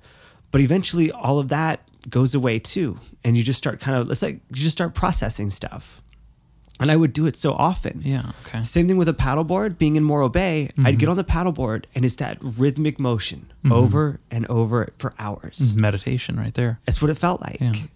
And through that is, and also like smoking a lot of weed, doing edibles, being in that self reflecting time, like it, it started to like open things up. It's just mm. go, okay, you're not happy. Mm. You know what will make you happy. Yeah. And it just, it builds and it builds and it builds. And then with that depression, even after I came out, I was still sad because of all the stuff that was going on. Yeah. I started to go, well, keep doing push ups, keep doing sit ups, because that's what Henry Rollins would tell you to do. No, yeah, him and uh, Charles Bronson have been some of the biggest influences on me from not being a, for not being a little fat bitch. Yeah. It was just like, yes, you're sad. You can go and eat a whole bunch of Mm-hmm. really bad food and stuff, or you can get the endorphins from doing a bunch of push ups and a bunch of sit ups. Yeah, And dude, I, used to do a bunch of push-ups and sit-ups, and now I, you'd have to put a gun to my head to get me to do both of those.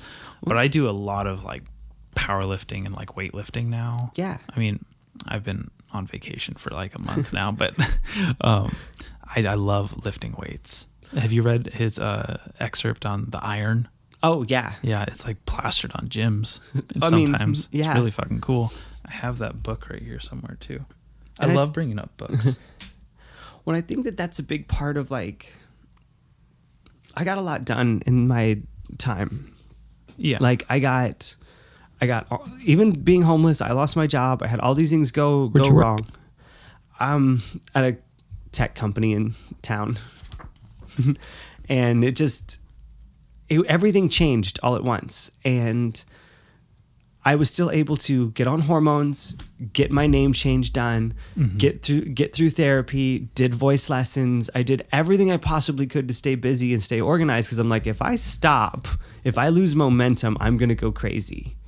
And that discipline of like just do it. Just keep doing something even though you don't want to do it. Like that motivation You're getting me motivated right now. Yeah. I want to go fucking do something. well, it's just you have eh, that that Henry Rollins thing. It, like I, I hate how much it influenced me, but I also think it's like there's certain people we can look to that just have an example that you can follow, and that is like he changed my life. Period. Doing it, Yeah, I was I was in a horrible state of mind before I found him, and how I found him was trying to look for a Bukowski book. Really? I asked. I went up to one of my. I went to a um, continuation high school, and they're notoriously great for good teachers and great experiences because Mm-hmm. these people treat students like people. They're on first name basis with these students. They're having real human connection. There's also less students, so you have a lot more to, teacher to go around, and you have a lot more connection that you can build with these. And they're fucking real. awesome. They're just fucking real. I've never had so many teachers tell me to shut the fuck up to my face because I needed to hear Yeah. that. You know what I mean? And I went up and I asked uh, my teacher, Dr. M- I don't remember his whole name. We called him Mako. Might be Makowetsky. Makowetsky. I don't know. But we called him Mako, like Mako Shark. I was like, hey, uh, do you have any um, Bukowski? And he's like, no, but I have something better. And he went and he grabbed, I think, I'm pretty sure he grabbed either this one or the first five okay. um, one of Henry Rollins' books, and I and I had just gotten like really into punk. Like I had always liked punk, but now I was like really into it, and I was like, oh shit, it was like meant to be. Yeah.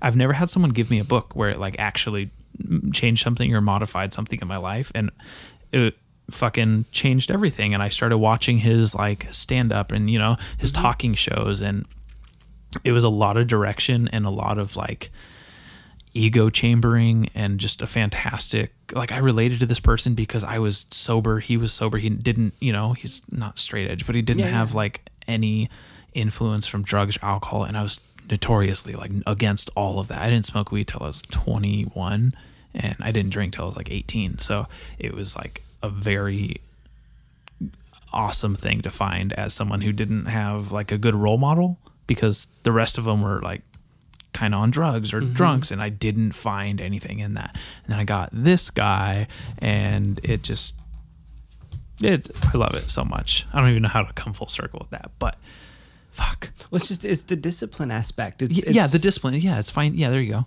Yeah, and I think a lot of times there's there's that reward in it, and I think that I found it with jujitsu. You got to taste it with jujitsu. Mm-hmm. Yeah. and now Beck is doing it with the gym and jujitsu. Like she is seeing the benefit of like slow progress. Like I think that's one of the biggest benefits is do little things every day, and it adds up.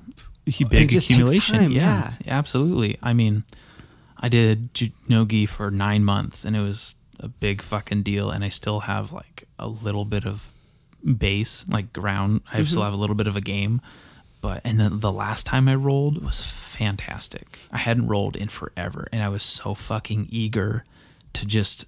I'd just been building up, knowing okay, when I used to roll, I'd always do a heavy closed guard because I'm a skateboarder and a Yeah, power yeah. lifter. No one can open my legs. It's really easy, but it also kind of I get trapped there, so that sucks. So I was like, I need to play with an open guard, do more half guard stuff, and then I had actually there's this meme someone shared about um like when a white belt steps on your fucking legs to pass your guard and like and I was like, oh, I thought I was doing groundbreaking shit by doing that but i had fucking thought about like why don't i just step on people to like keep them down so i like put my knee on his wrist and like put, step on his ankle and i was like yeah i, I got I ride a skateboard. I could ride you like a skateboard. It's easy. I could just surf you, kind of, and it fucking worked. And it was so exciting. And just breathing it helps me with my breathing. And like, I fucking when I'm in a stressful situation, I just think, okay, think about when you're in an ugly situation in jujitsu on the mat. You got to breathe. You got to breathe through your nose, got to calm down, got to find an escape. You know, Yeah. I've held on a long time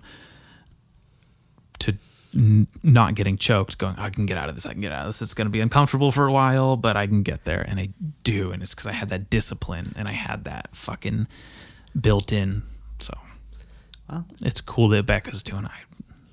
Fucking, we should probably go to the gym after this. What to say? And if you ever come up near our place, we'll have you over for dinner. We have mats in our garage. Like, I- Real, oh yeah, covered that's the right. whole I think thing. I've seen that. That's awesome. How much was it to get mats in there?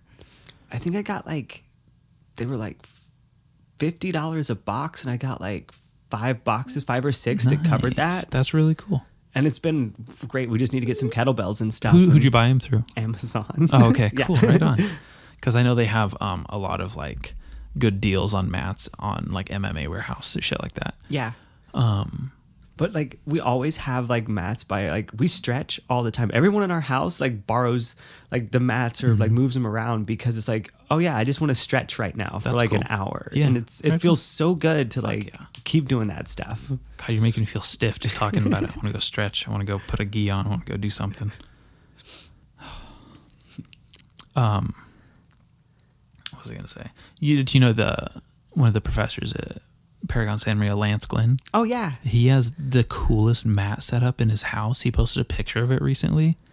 Oh. It was so oh, fucking yeah, yeah. cool. He has like this little like foyer or something, and there's This thing- mats in it, and it's like he has And those walls. walls. Yeah, and I was like, that is so fucking cool. Why would you ever go to work? Why'd you ever go to the gym? You could just do it there. I wonder. I was like, how often would I be there? You know how many times I'm with my fucking jerk off friends and I'm trying to show them the difference between an Americana and a, and a Kimura, and I can't fucking like articulate it because we're around a barbecue pit or something stupid like that. Oh my. Oh man, that's fucking great. What other tattoos do you have? Uh, so I have my tank girl on my Tank arm, Girl, and then- the uh, tin can. Mm-hmm. On the back of my calf, I have four Converge albums. It's all in one piece. yeah, I went to to Jillian. She was at Sink or Swim like years and years back. Okay, I don't know what that is. Oh, it's in a Grover Beach tattoo shop. Okay, okay, okay. and uh, I took her the album covers, and so she put it's um, Jane Doe, Mm-hmm. No Heroes, Axe to Fall, and All We Love We Leave Behind. She worked all of those covers together into one piece that covers my whole calf. That's badass. Yep. And then on the top of my thigh, I have the Every Time I Die tattoo. Mm-hmm. But oh, okay. So coming up just this Friday, like we planned Yeah. this yesterday. There's a girl that li- that uh, I can't remember what shop she works at. I think it's like Royal something tattoo. Mm-hmm. She's doing this thing called a glory hole tattoo, where you stick a body part through, Oh, and they're gonna give you like a crazy anonymous tattoo. Fuck. She said like you know like no dicks or anything like Yeah. Mm-hmm. that, but something really cool. So I was like, oh my god, I'm so in. And so like Friday, I'm gonna go like get a piece on my leg. I don't know what it's gonna be. like that's all I've gotten were tattoos that I just a spur of the moment. yeah. I've never planned a tattoo, and I regret it because I have no like special pieces on me right now, except for the Anthony Bourdain one. oh, cool. Yeah, I I started getting them actually once I came out. Like I Yeah. never really I got the one piece on my calf, and it's Mhm. it's pretty big. It is pretty fucking big. It's pretty cool. Um, it was really detailed artwork. How much does that shit cost? Because I don't fucking. So for her, because she does like the hyper real stuff and uh, mostly black and white, I Mm-hmm. Think this was with tip and everything like 800, 7, 800. Oh, that's not bad for all that. yeah. Okay. So I saved up a good bit for that. Did two go. sessions and yeah. My first tattoo, I didn't tip at all, and I had no idea. And then I felt Oh. so stupid. I never went back to get another one Oh, until the lady sad. left the tattoo shop. Wow, you showed her. I showed her. she was an apprentice, and I was like, "The world's tough, lady. Get used to it." It was like she was paying her dues by not getting paid. Oh, that's funny. Oh my god. All right. Do you want to get some to some of these questions? Hell yeah. All right. What you got? Okay, so I'd already asked my two that um, outlandish names, and then why are trans women killed so often. so these are going to be um, just ones my listeners submitted. Oh, there was another one my friend asked. Wanted to ask. I can't think of it. Um, so let's just get into it. One of the one of the first questions is, uh, how do you feel about sex when like the person has opposite genitals to you Um, as a trans person? so I, I don't know. It didn't really bother me. It's one of those like this works. I think they're in so many words. You're asking how does sex work Oh, with yeah. you? Um, so if I'm with a, a cis female, um, then just you know normal, regular, whatever works. Because um, how do I say this? Girl dick is different than a boy dick. It's just you know, they're nicer, They're nicer. a little softer. Everything's yeah. Anyway, um, but yeah, no, like normal whatever sex, Mhm. and then like not to go too blue, but anal is fun too. So I There like everything. there you go. yeah, I'm not picky. I like people. All right. And then I would already, I already asked about the passing question. I jumped to that one. Um, someone you may have heard of before asked, "What's the deal with trans girls and pickles?" Yeah. Um, so there's this like even memes go around about how much trans girls like pickles. Really, that's Um, hilarious. yeah. now it's in the culture. Now it's real. yeah, it, it really is. and I think a lot of it has to do with like the spiro. A lot of us uh, take or used to take spiro, and that gets every bit of salt out of your system. Like it flushes your system. Like you pee all the time, and so it helps to get rid of all the salt. And so the pickles are like the perfect food for that. Like it just Just has a bunch of fucking vinegar and salt in there. Yeah, his, his dad's just- home. He wants that. so but but even before that before i got on hrt or anything like that i still loved pickles Yeah, me too. I love pickles too. I don't see the problem. People, there's Yeah. pickles are great. That's what why people like fucking pickles. Okay. but pick any random trans girl's instagram you'll see her posting pictures of pickles it just it's a thing I'm gonna test that theory out. I'm gonna put that in here. How do you spell Spyro? Uh, like the fucking video game? s-p-i-r-o spiro I and can- then I can- spironolactone from there Gotcha. will will get you close enough could go. Do you ever go get those fucking like bagged pickles from like 7-Eleven Oh, or like the grocery store? Yeah, they're so things? good. They're so fucking good. oh just got the trader joe's like hot and spicy dill pickles those are so good Nice. I didn't know they had those. I don't shop at Trader Joe's because I don't live around one. Oh. But I'll go in there with my girlfriend and just look at all this shit and judge it. I'm so like, you guys aren't real people. You don't have to buy the growth hormones. And all right. And then this is kind of a long question, and I wasn't quite sure. Um, at first, it sounded like it was worded in almost like a mean spirited way, but I don't think it was. okay Um, I can I deduced that maybe it wasn't. Um, so in so many words, why do you think it's so important to have conversation about transgender people? Also, where's the middle ground between people having to have genuine conversations and people just playing into identity politics or just seeking attention? Gotcha. Um, the only reason I think it, well, one of the reasons I think it's important to have conversations like this Mm-hmm. is I'm a lot of pr- people's like first trans person they meet, like, or the tr- first trans person that they're friends with, and I mean, sometimes I think you're the, easily the first trans person I've had a long form conversation with already, so that's really cool. okay. Yeah, But I- you I've haven't you ever brought any other trans girls home? Mm, No. Well, I, I didn't talk to them. You think I was going to let them open their mouths? Oh my god. so it's nice to have people already have maybe an, an understanding. So if they do meet someone, they can go, "Oh, hey, I Mm-hmm. They're probably woke. should." Yeah, they have more information. Yeah. They know that, like, hey, asking someone's old name can be kind of hurtful, or Mm-hmm. they could, you know, they'll already know just a few things that'll help them along to just treat us like we're normal people. Mm-hmm. the the gender politics though does Mm-hmm. get annoying um, being a cynical 30 year old lady like i am Mm-hmm. uh, i don't go to meetings i didn't even go to pride i had to work Mm-hmm. like you know it's just one of those things where it's like Pride looks like one of those things that's exhausting too. Like having that fucking polyamorous relationship. you'd be amazed at how much alone time i get but it's I, I, I I'll get involved. Like I've been to like anti-racist protests mm-hmm. in you know Oakland, and I've you know yelled insults at the cops. Like, but the, you'll like this. I was standing at the like with a bunch of Antifa people. It was really fun. How dare you? Right. Gross. So we're at the line of cops. They're protecting this like rally, like this racist rally that's mm-hmm. going on. And I'm just like, they're looking so mean. I go, I got a question. I go, which one of you failed your real estate exam? And then the lady in like the second row just starts giggling. like I won that. I that- won. I won that that protest. That's funny. That's good. But it, some people like that want to be out in the open and be public and have YouTube channels or do whatever. Like do mm-hmm. whatever you want. I I don't know. It just sometimes people make a lot of noise and that makes the cause even worse.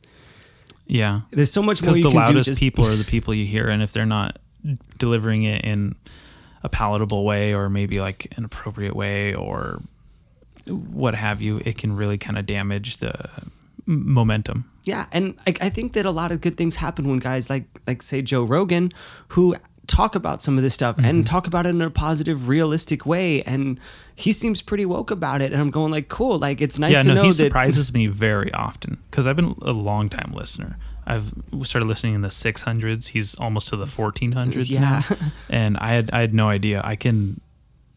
Uh, his shit's embedded in my brain.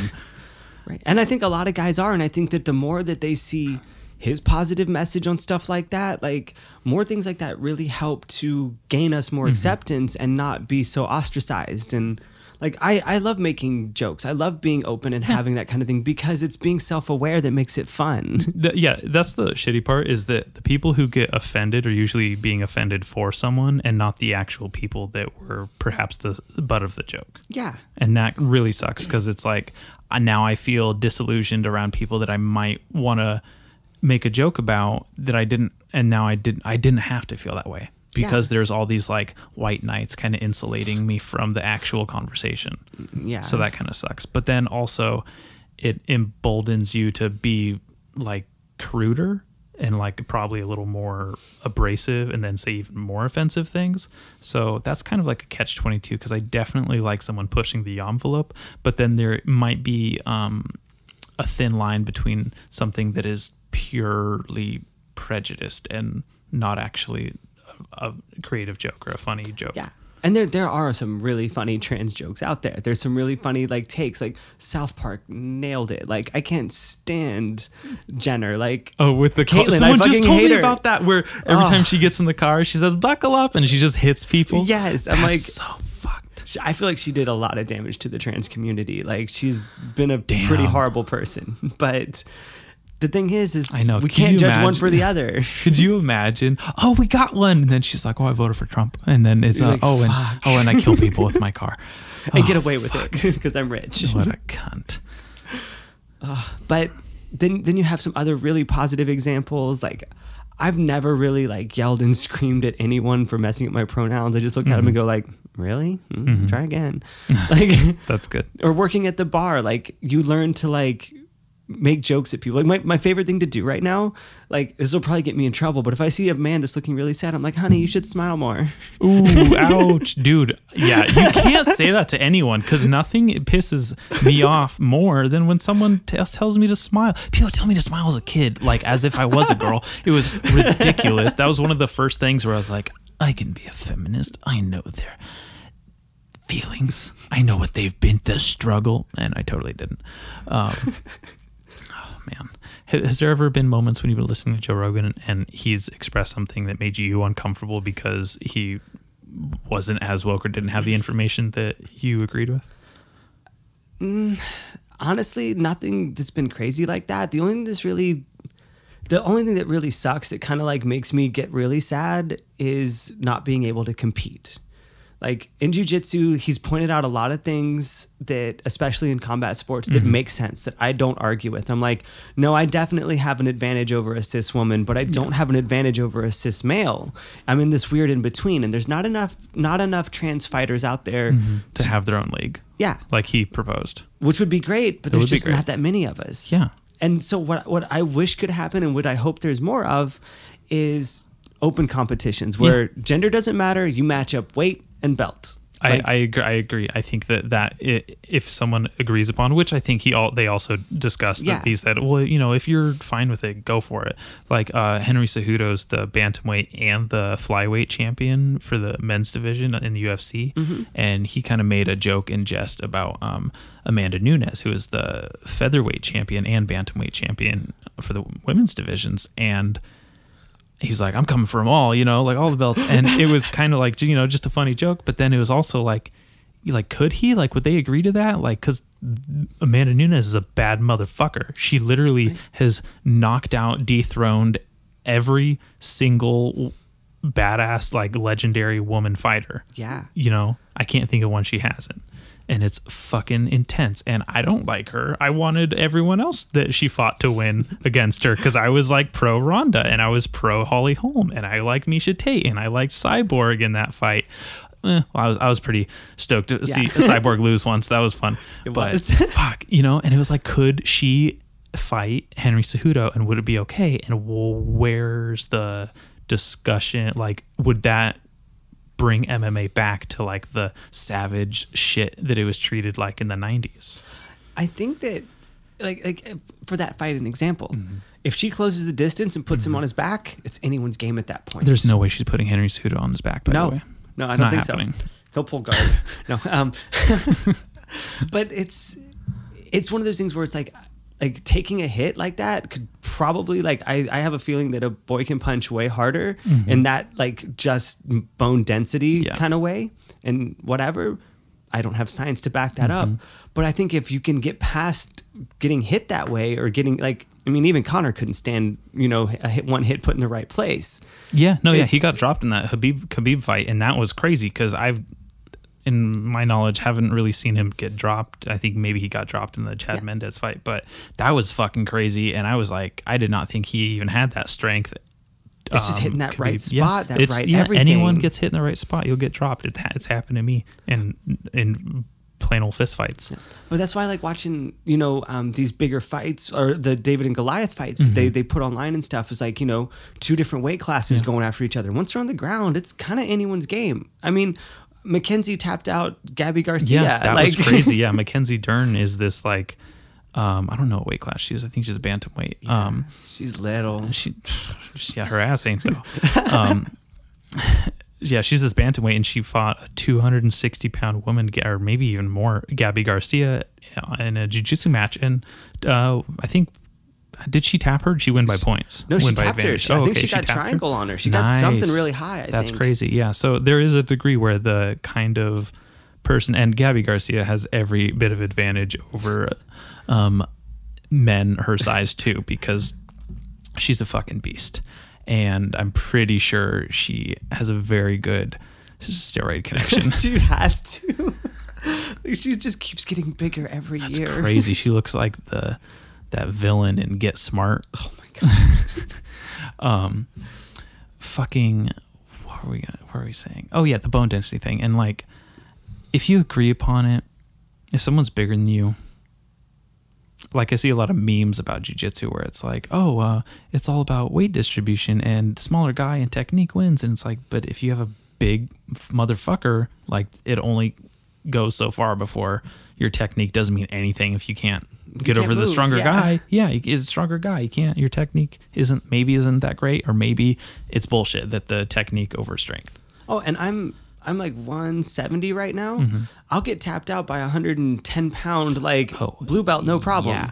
They'll just Dude, take your my, back. my fucking nogi coach is a uh, he was a MMA fighter in Strikeforce. He's a bantamweight.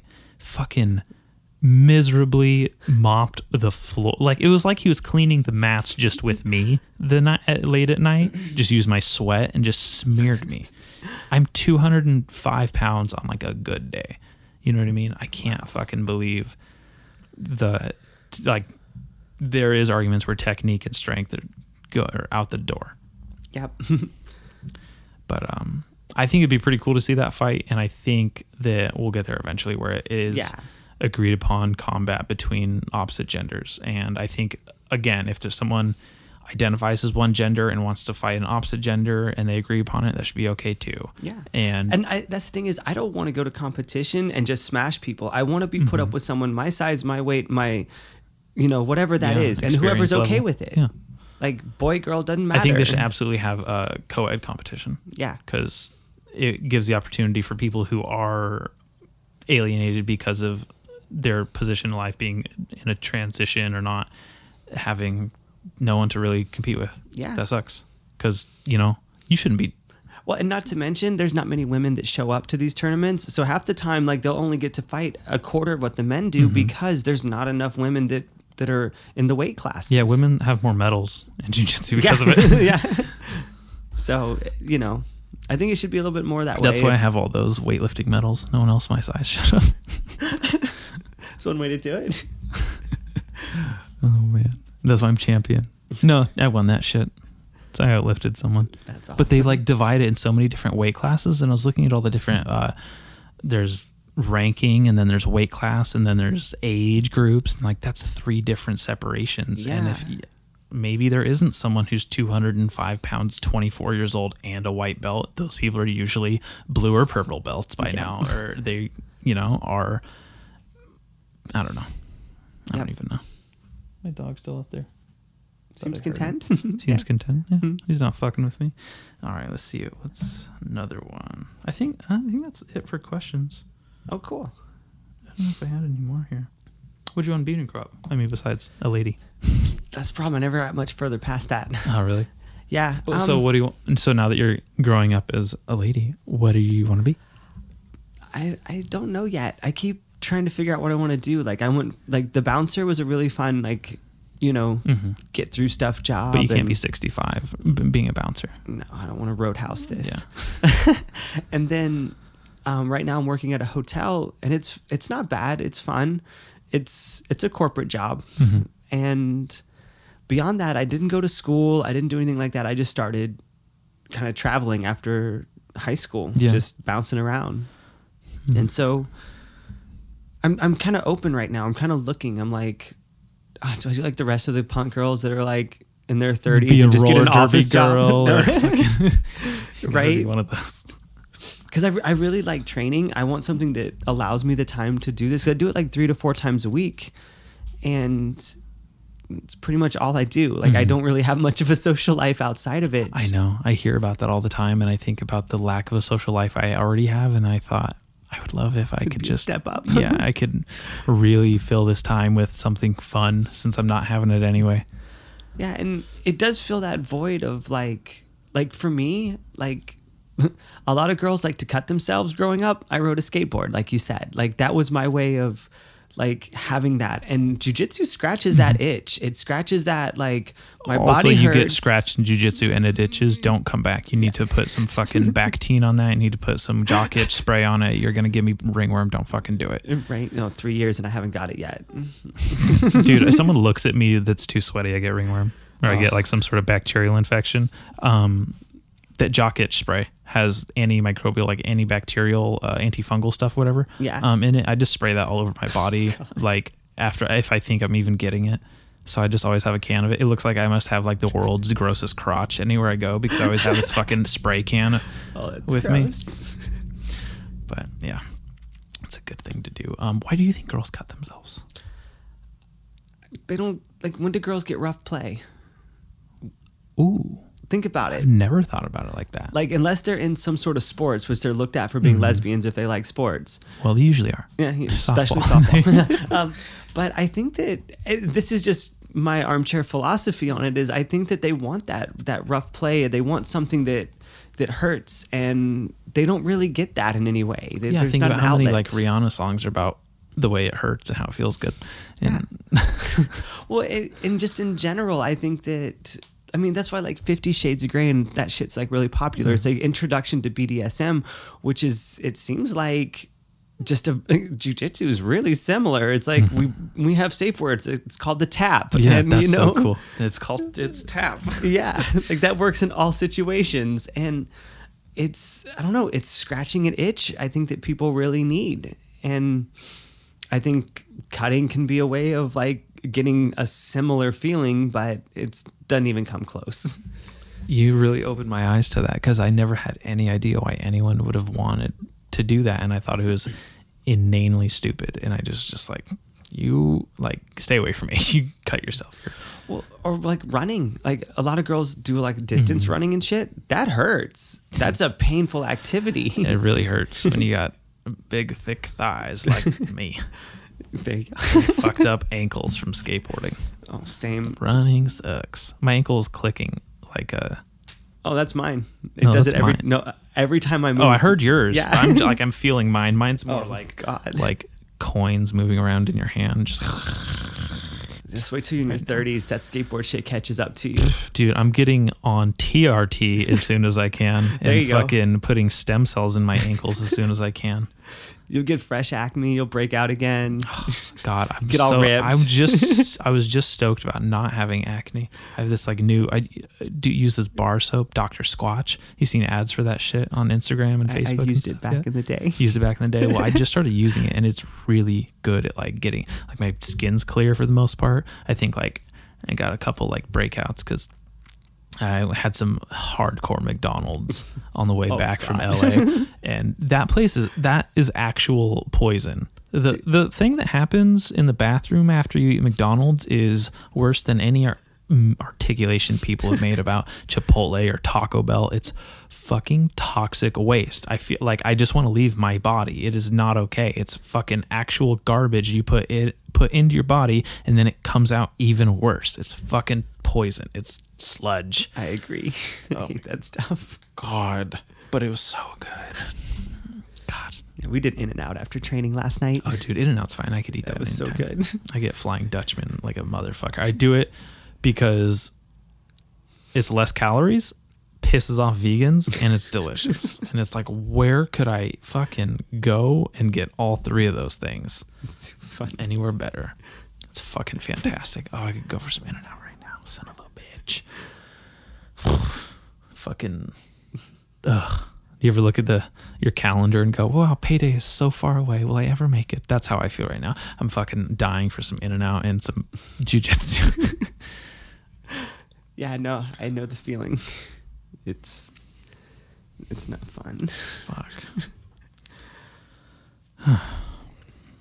I think I covered everything on this page, which is might be a first because usually like I, get sidetracked very easily. Maybe your weed helped me focus. See, we wandered around. That's we always tied it up. Fantastic.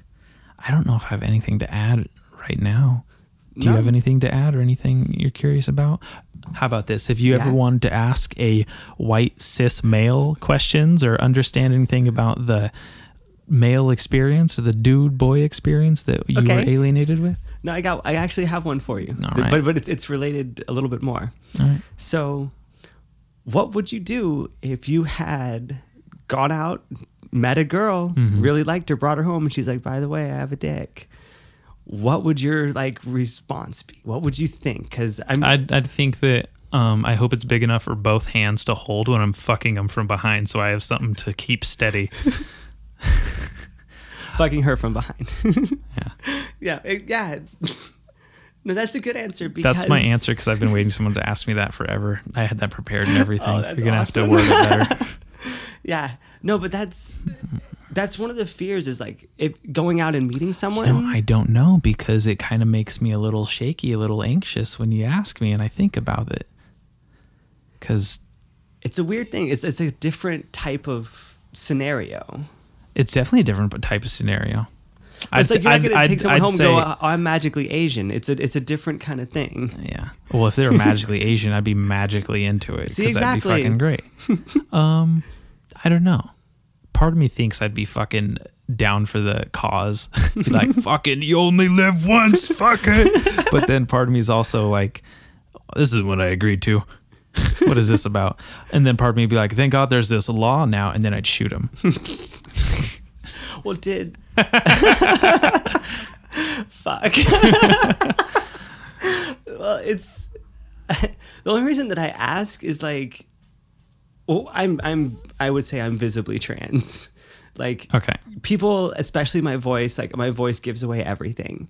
I feel like, but you know, I have friends and kind of stuff that I worry about, or I'm like, mm, you pass Mm-hmm. really well. Like, what is the etiquette here? How soon before you're talking to somebody do you be like, by the way, I'm a different kind of girl? Yeah. Like, because Well- you, you don't want to, you know what I mean? This is the bad etiquette podcast, so I couldn't give you a proper response to that, point. you fucker. Um, gosh, I don't even know. It just wouldn't happen. I'd just be like, I'm sorry, this isn't what I agreed to. This is not what I thought I was getting into. Um, I respectfully decline. I think I'd hopefully have a. I don't know. My mom taught me to be respectful in all scenarios and treat people of all of all um, mistakes there are there are a few like you because on Um, with Tinder, respect.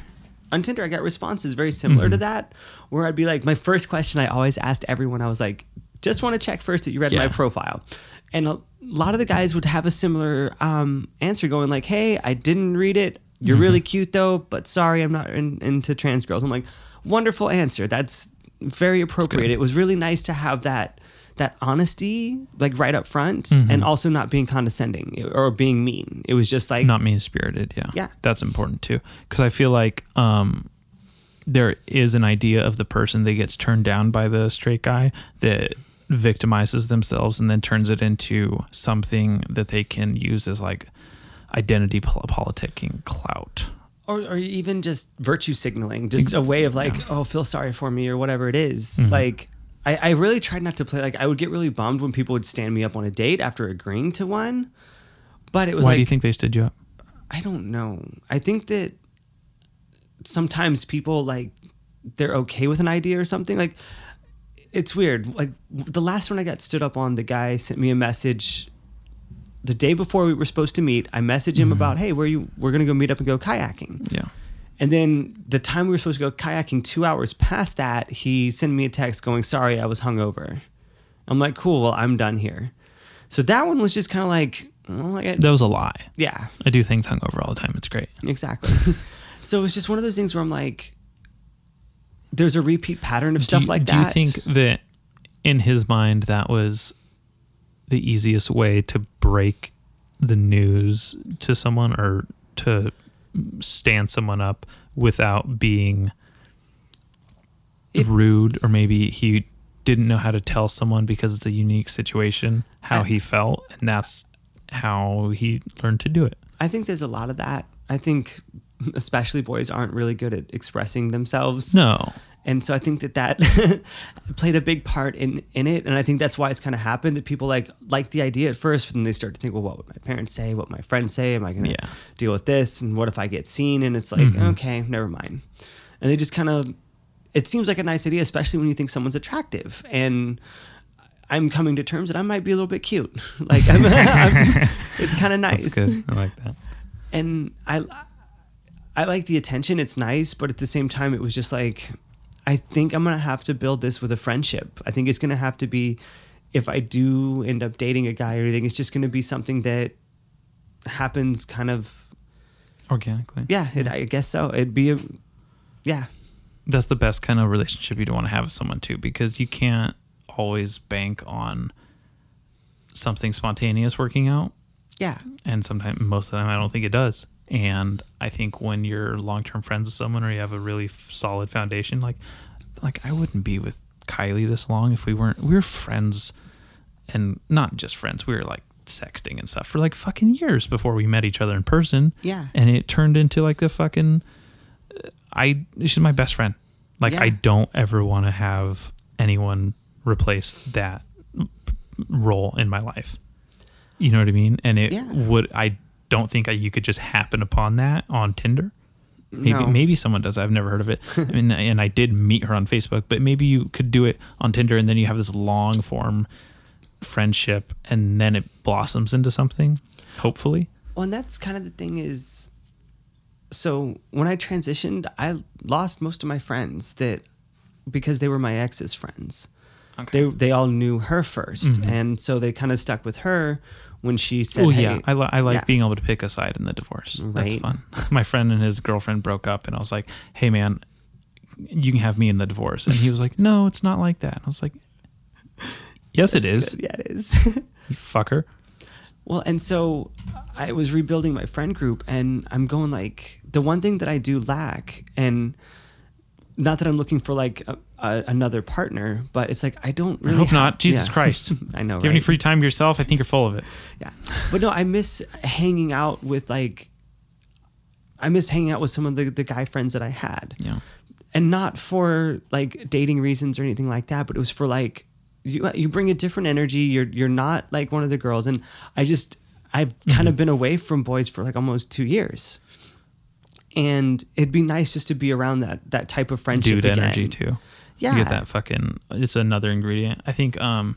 And it also like feels validating to be treated a certain way in a, in a friend group like that because it it it, and not to be selfish, but it's like it helps you understand also, more. when's the last time you were treated like a lady by men that you were friends with in a group like that? You probably don't have that experience, right? No. Exactly. So that's Yeah. like an entirely new layer of validation you can have an experience, and I think that um, it informs you having both sides of the coin. Uh, you know, you know, either of the genders, and just have the fucking like wherewithal to understand like these are common concepts between men and between women and you get i think the best way to understand yourself is understanding like your enemy so to speak or like having an understanding of what the antithesis is because it strengthens either your argument or your position in life or like we keep saying validates yeah, your role so. Well, it's it's some of the hobbies that I have too. There so, are so that can yeah well they can almost go back entirely to the why is it important having conversations um, with transgender people and about them is you to learn to grow to have these people that need this understanding and need both dynamics and now they can have it. That's really cool and that's really important. I think that's why it's important to be in each other's lives you know when you can you know? So i'm a fucking recluse so same. yeah so sometimes it's not so easy but you can still have uh, a like you said like how rogan says things that r- help other people yeah, open their minds to the idea that this is okay or that is okay and he has changed my life immensely in that way. I talk about it frequently on here and i you know i try not to overdo it because i don't want this just to seem like a little spunk bubble offshoot of his podcast. But yeah. Well, and that's the nice thing being at the gym as long as I have is some of the boys there knew me before I mm-hmm. transitioned and some of them only know me as who I am now. And they have all learned and adapted over that time because I've transitioned at the gym. Mm-hmm. And they switch their pronouns. These guys that are straight like killers that are mm-hmm. like these high level guys. They're usually the coolest people on earth. They're so sweet. They're so nice. Like one of them was like, gave me a hug the other day and was always like, "Hey, if anyone ever bothers you, it's like to be treated like that little sister type is mm-hmm. really nice because I feel not only protected by them but also realize that anyone else that comes up in their family or their lives, they'll already have that understanding mm-hmm. and already be protective of them just because of how they act towards me. Yeah there you go because they know what I went through. They know that I was there training because of interactions and mm-hmm. they know these things. And it, it was so nice to have them go, hey, if you're ever in a bar situation, try this Yeah. and to do these things. And that is so nice to have that that validation, that input, and that mm-hmm. like connection with them. fuck yeah very cool So i'm happy you had that experience too because i hear it ain't that easy out there being a trans person it's it's different. It's definitely not all negative, that's for sure. that's good There's a lot of fun. I'm happy about that because I hear a lot of atrocious things that happen in this world, and some of them are like you can almost uh, like this trans panic law you mentioned. Like there's this fucking distant understanding of this person getting so scared that they are, get angry and they get very and they can become violent and you can become overwhelmed with insecurity and then they attack someone and I think I don't even know what I think. That's just like that's something It's so new, kinda layered. new There's to so me. much yeah, there. Yeah, yeah. No, well, that's another reason why it's important to have these conversations is because there's so many layers and so many different um, avenues of understanding. You can have two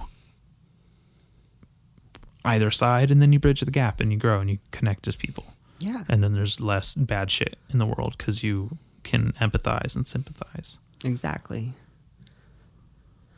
And I'm I'm glad that that you're one of these guys that like from listening to your podcast, I'm like this is one of the good ones. This is someone who is wanting to learn and seeking out new information. It's the people that are closed off that are really st- like scary. Oh, sweetie, I'm as closed-minded as they come. Don't get. Are you wrong. really? Because you don't seem that way. like I'm very stubborn and I don't want to new, know new stuff very often. but here you are. It's true. so Uh, I think I know better. yeah, I, I, I know it's like even if I feel that I have an incorrect thought process, I'll ex- try to expose myself to something to change it. Because I, I feel like um, no one's perfect and they everyone contains prejudices and they need to identify them. And I think comedy is a great way to identify them because I could turn it into something that is understood universally and I can filter out whatever prejudice aspect there was to it. And I can talk about, I don't know, fucking fill in the blank. I'll have to look at my horrible jokes I've written. but I really appreciate that about um, where I can understand something and relate to someone that had an objective thought, or excuse me, subjective thought, and it might be uh, subversive. Right. And I can go, whoa, but you made it funny, and I related to that, and now I can move past it, and it's now palatable, and I can consume it, and the reception is just easier. Oh no, hundred is really percent. important for that reason. And the the more times people can take jokes and not be offended, Mm-hmm. like there's no reason to look for offense in this stuff. It's really like if you hear their intent, you know what's funny. Like when Mm-hmm. Ricky Gervais tried to tell the trans jokes, he just came off as mean. It wasn't even. I don't it- know those. Oh God, they're terrible. Like he Ooh, just I can't wait to hear them. yeah, it, it, it's very hacky. It's just not funny. And but then you have other people that can make jokes, like like the one you like 2 Mm-hmm. two podcasts ago. That made me laugh out loud. I'm like, I I enjoyed that because it wasn't mean and it was very like, it's just being aware. It's pretty funny. It wasn't even a trans joke. It was just like that's a fucking. It's either a translator or that's a fucking guy. Yeah. And so that I think that there needs to be more of that. There needs to be more people that are like, Open Like, to fucking around, yeah, not letting it go right up their ass. yeah, because you can, it can be done. Yeah. Wow. I appreciate you acknowledging me in my podcast. That was very yeah. ego inflating. Feels good. Well, anything to add? No, Anything I'm, you want to close with? just thank you. This is really fun. I Fuck yeah, dude. it's really like I'm really insecure about my voice, so coming out and doing this and Oh, like, well, good luck listening to it. Oh god, it's gonna Also, kill me. you're not. I don't even think that's um, exclusive to someone that's transitioning or transitioned. Everyone I talk to is like, "Oh my god, I hate my voice." And I oh I'm know, like, right? too bad. Me too. Every time I listen to it, I go, why can't I just say the word evenly? Why can't my lips open all the way? Or I'll like mess a word up. And God, I feel like there's like, I'm definitely a fat kid right here with my fucking, my husky lips trying to say words that come out badly. Oh yeah, no. I, my problem is like I'll sound like a mix of like a New Jersey smoker and Linda Belcher, like, and I try Oh. way too hard on my voice. That's funny. She has a perfect voice. Oh, it's wonderful. Well, Lyriel, thank you so much. Thank you. This has been really fun. I really appreciate uh, you coming to let me ask you all these fucking questions and sharing your journey with me. And uh, I'd love to have you back sometime. Sure. that sounds fine. Thank you. Fuck yeah. all right. Until next time, everyone, thank you so much. This has been another episode of the Bad Etiquette Podcast brought to you by me and Remy the dog. And if you'd like to support me in any way, shape, or form, just go like, rate, view, subscribe, share with your friends, and maybe you can donate to my PayPal. So far, I've had a total of um, uh, n- no one. So I get it. I get it. It's I always have free content, okay? But sometimes it's not free for me. I love you guys. Uh, thank you so much for listening. Bye.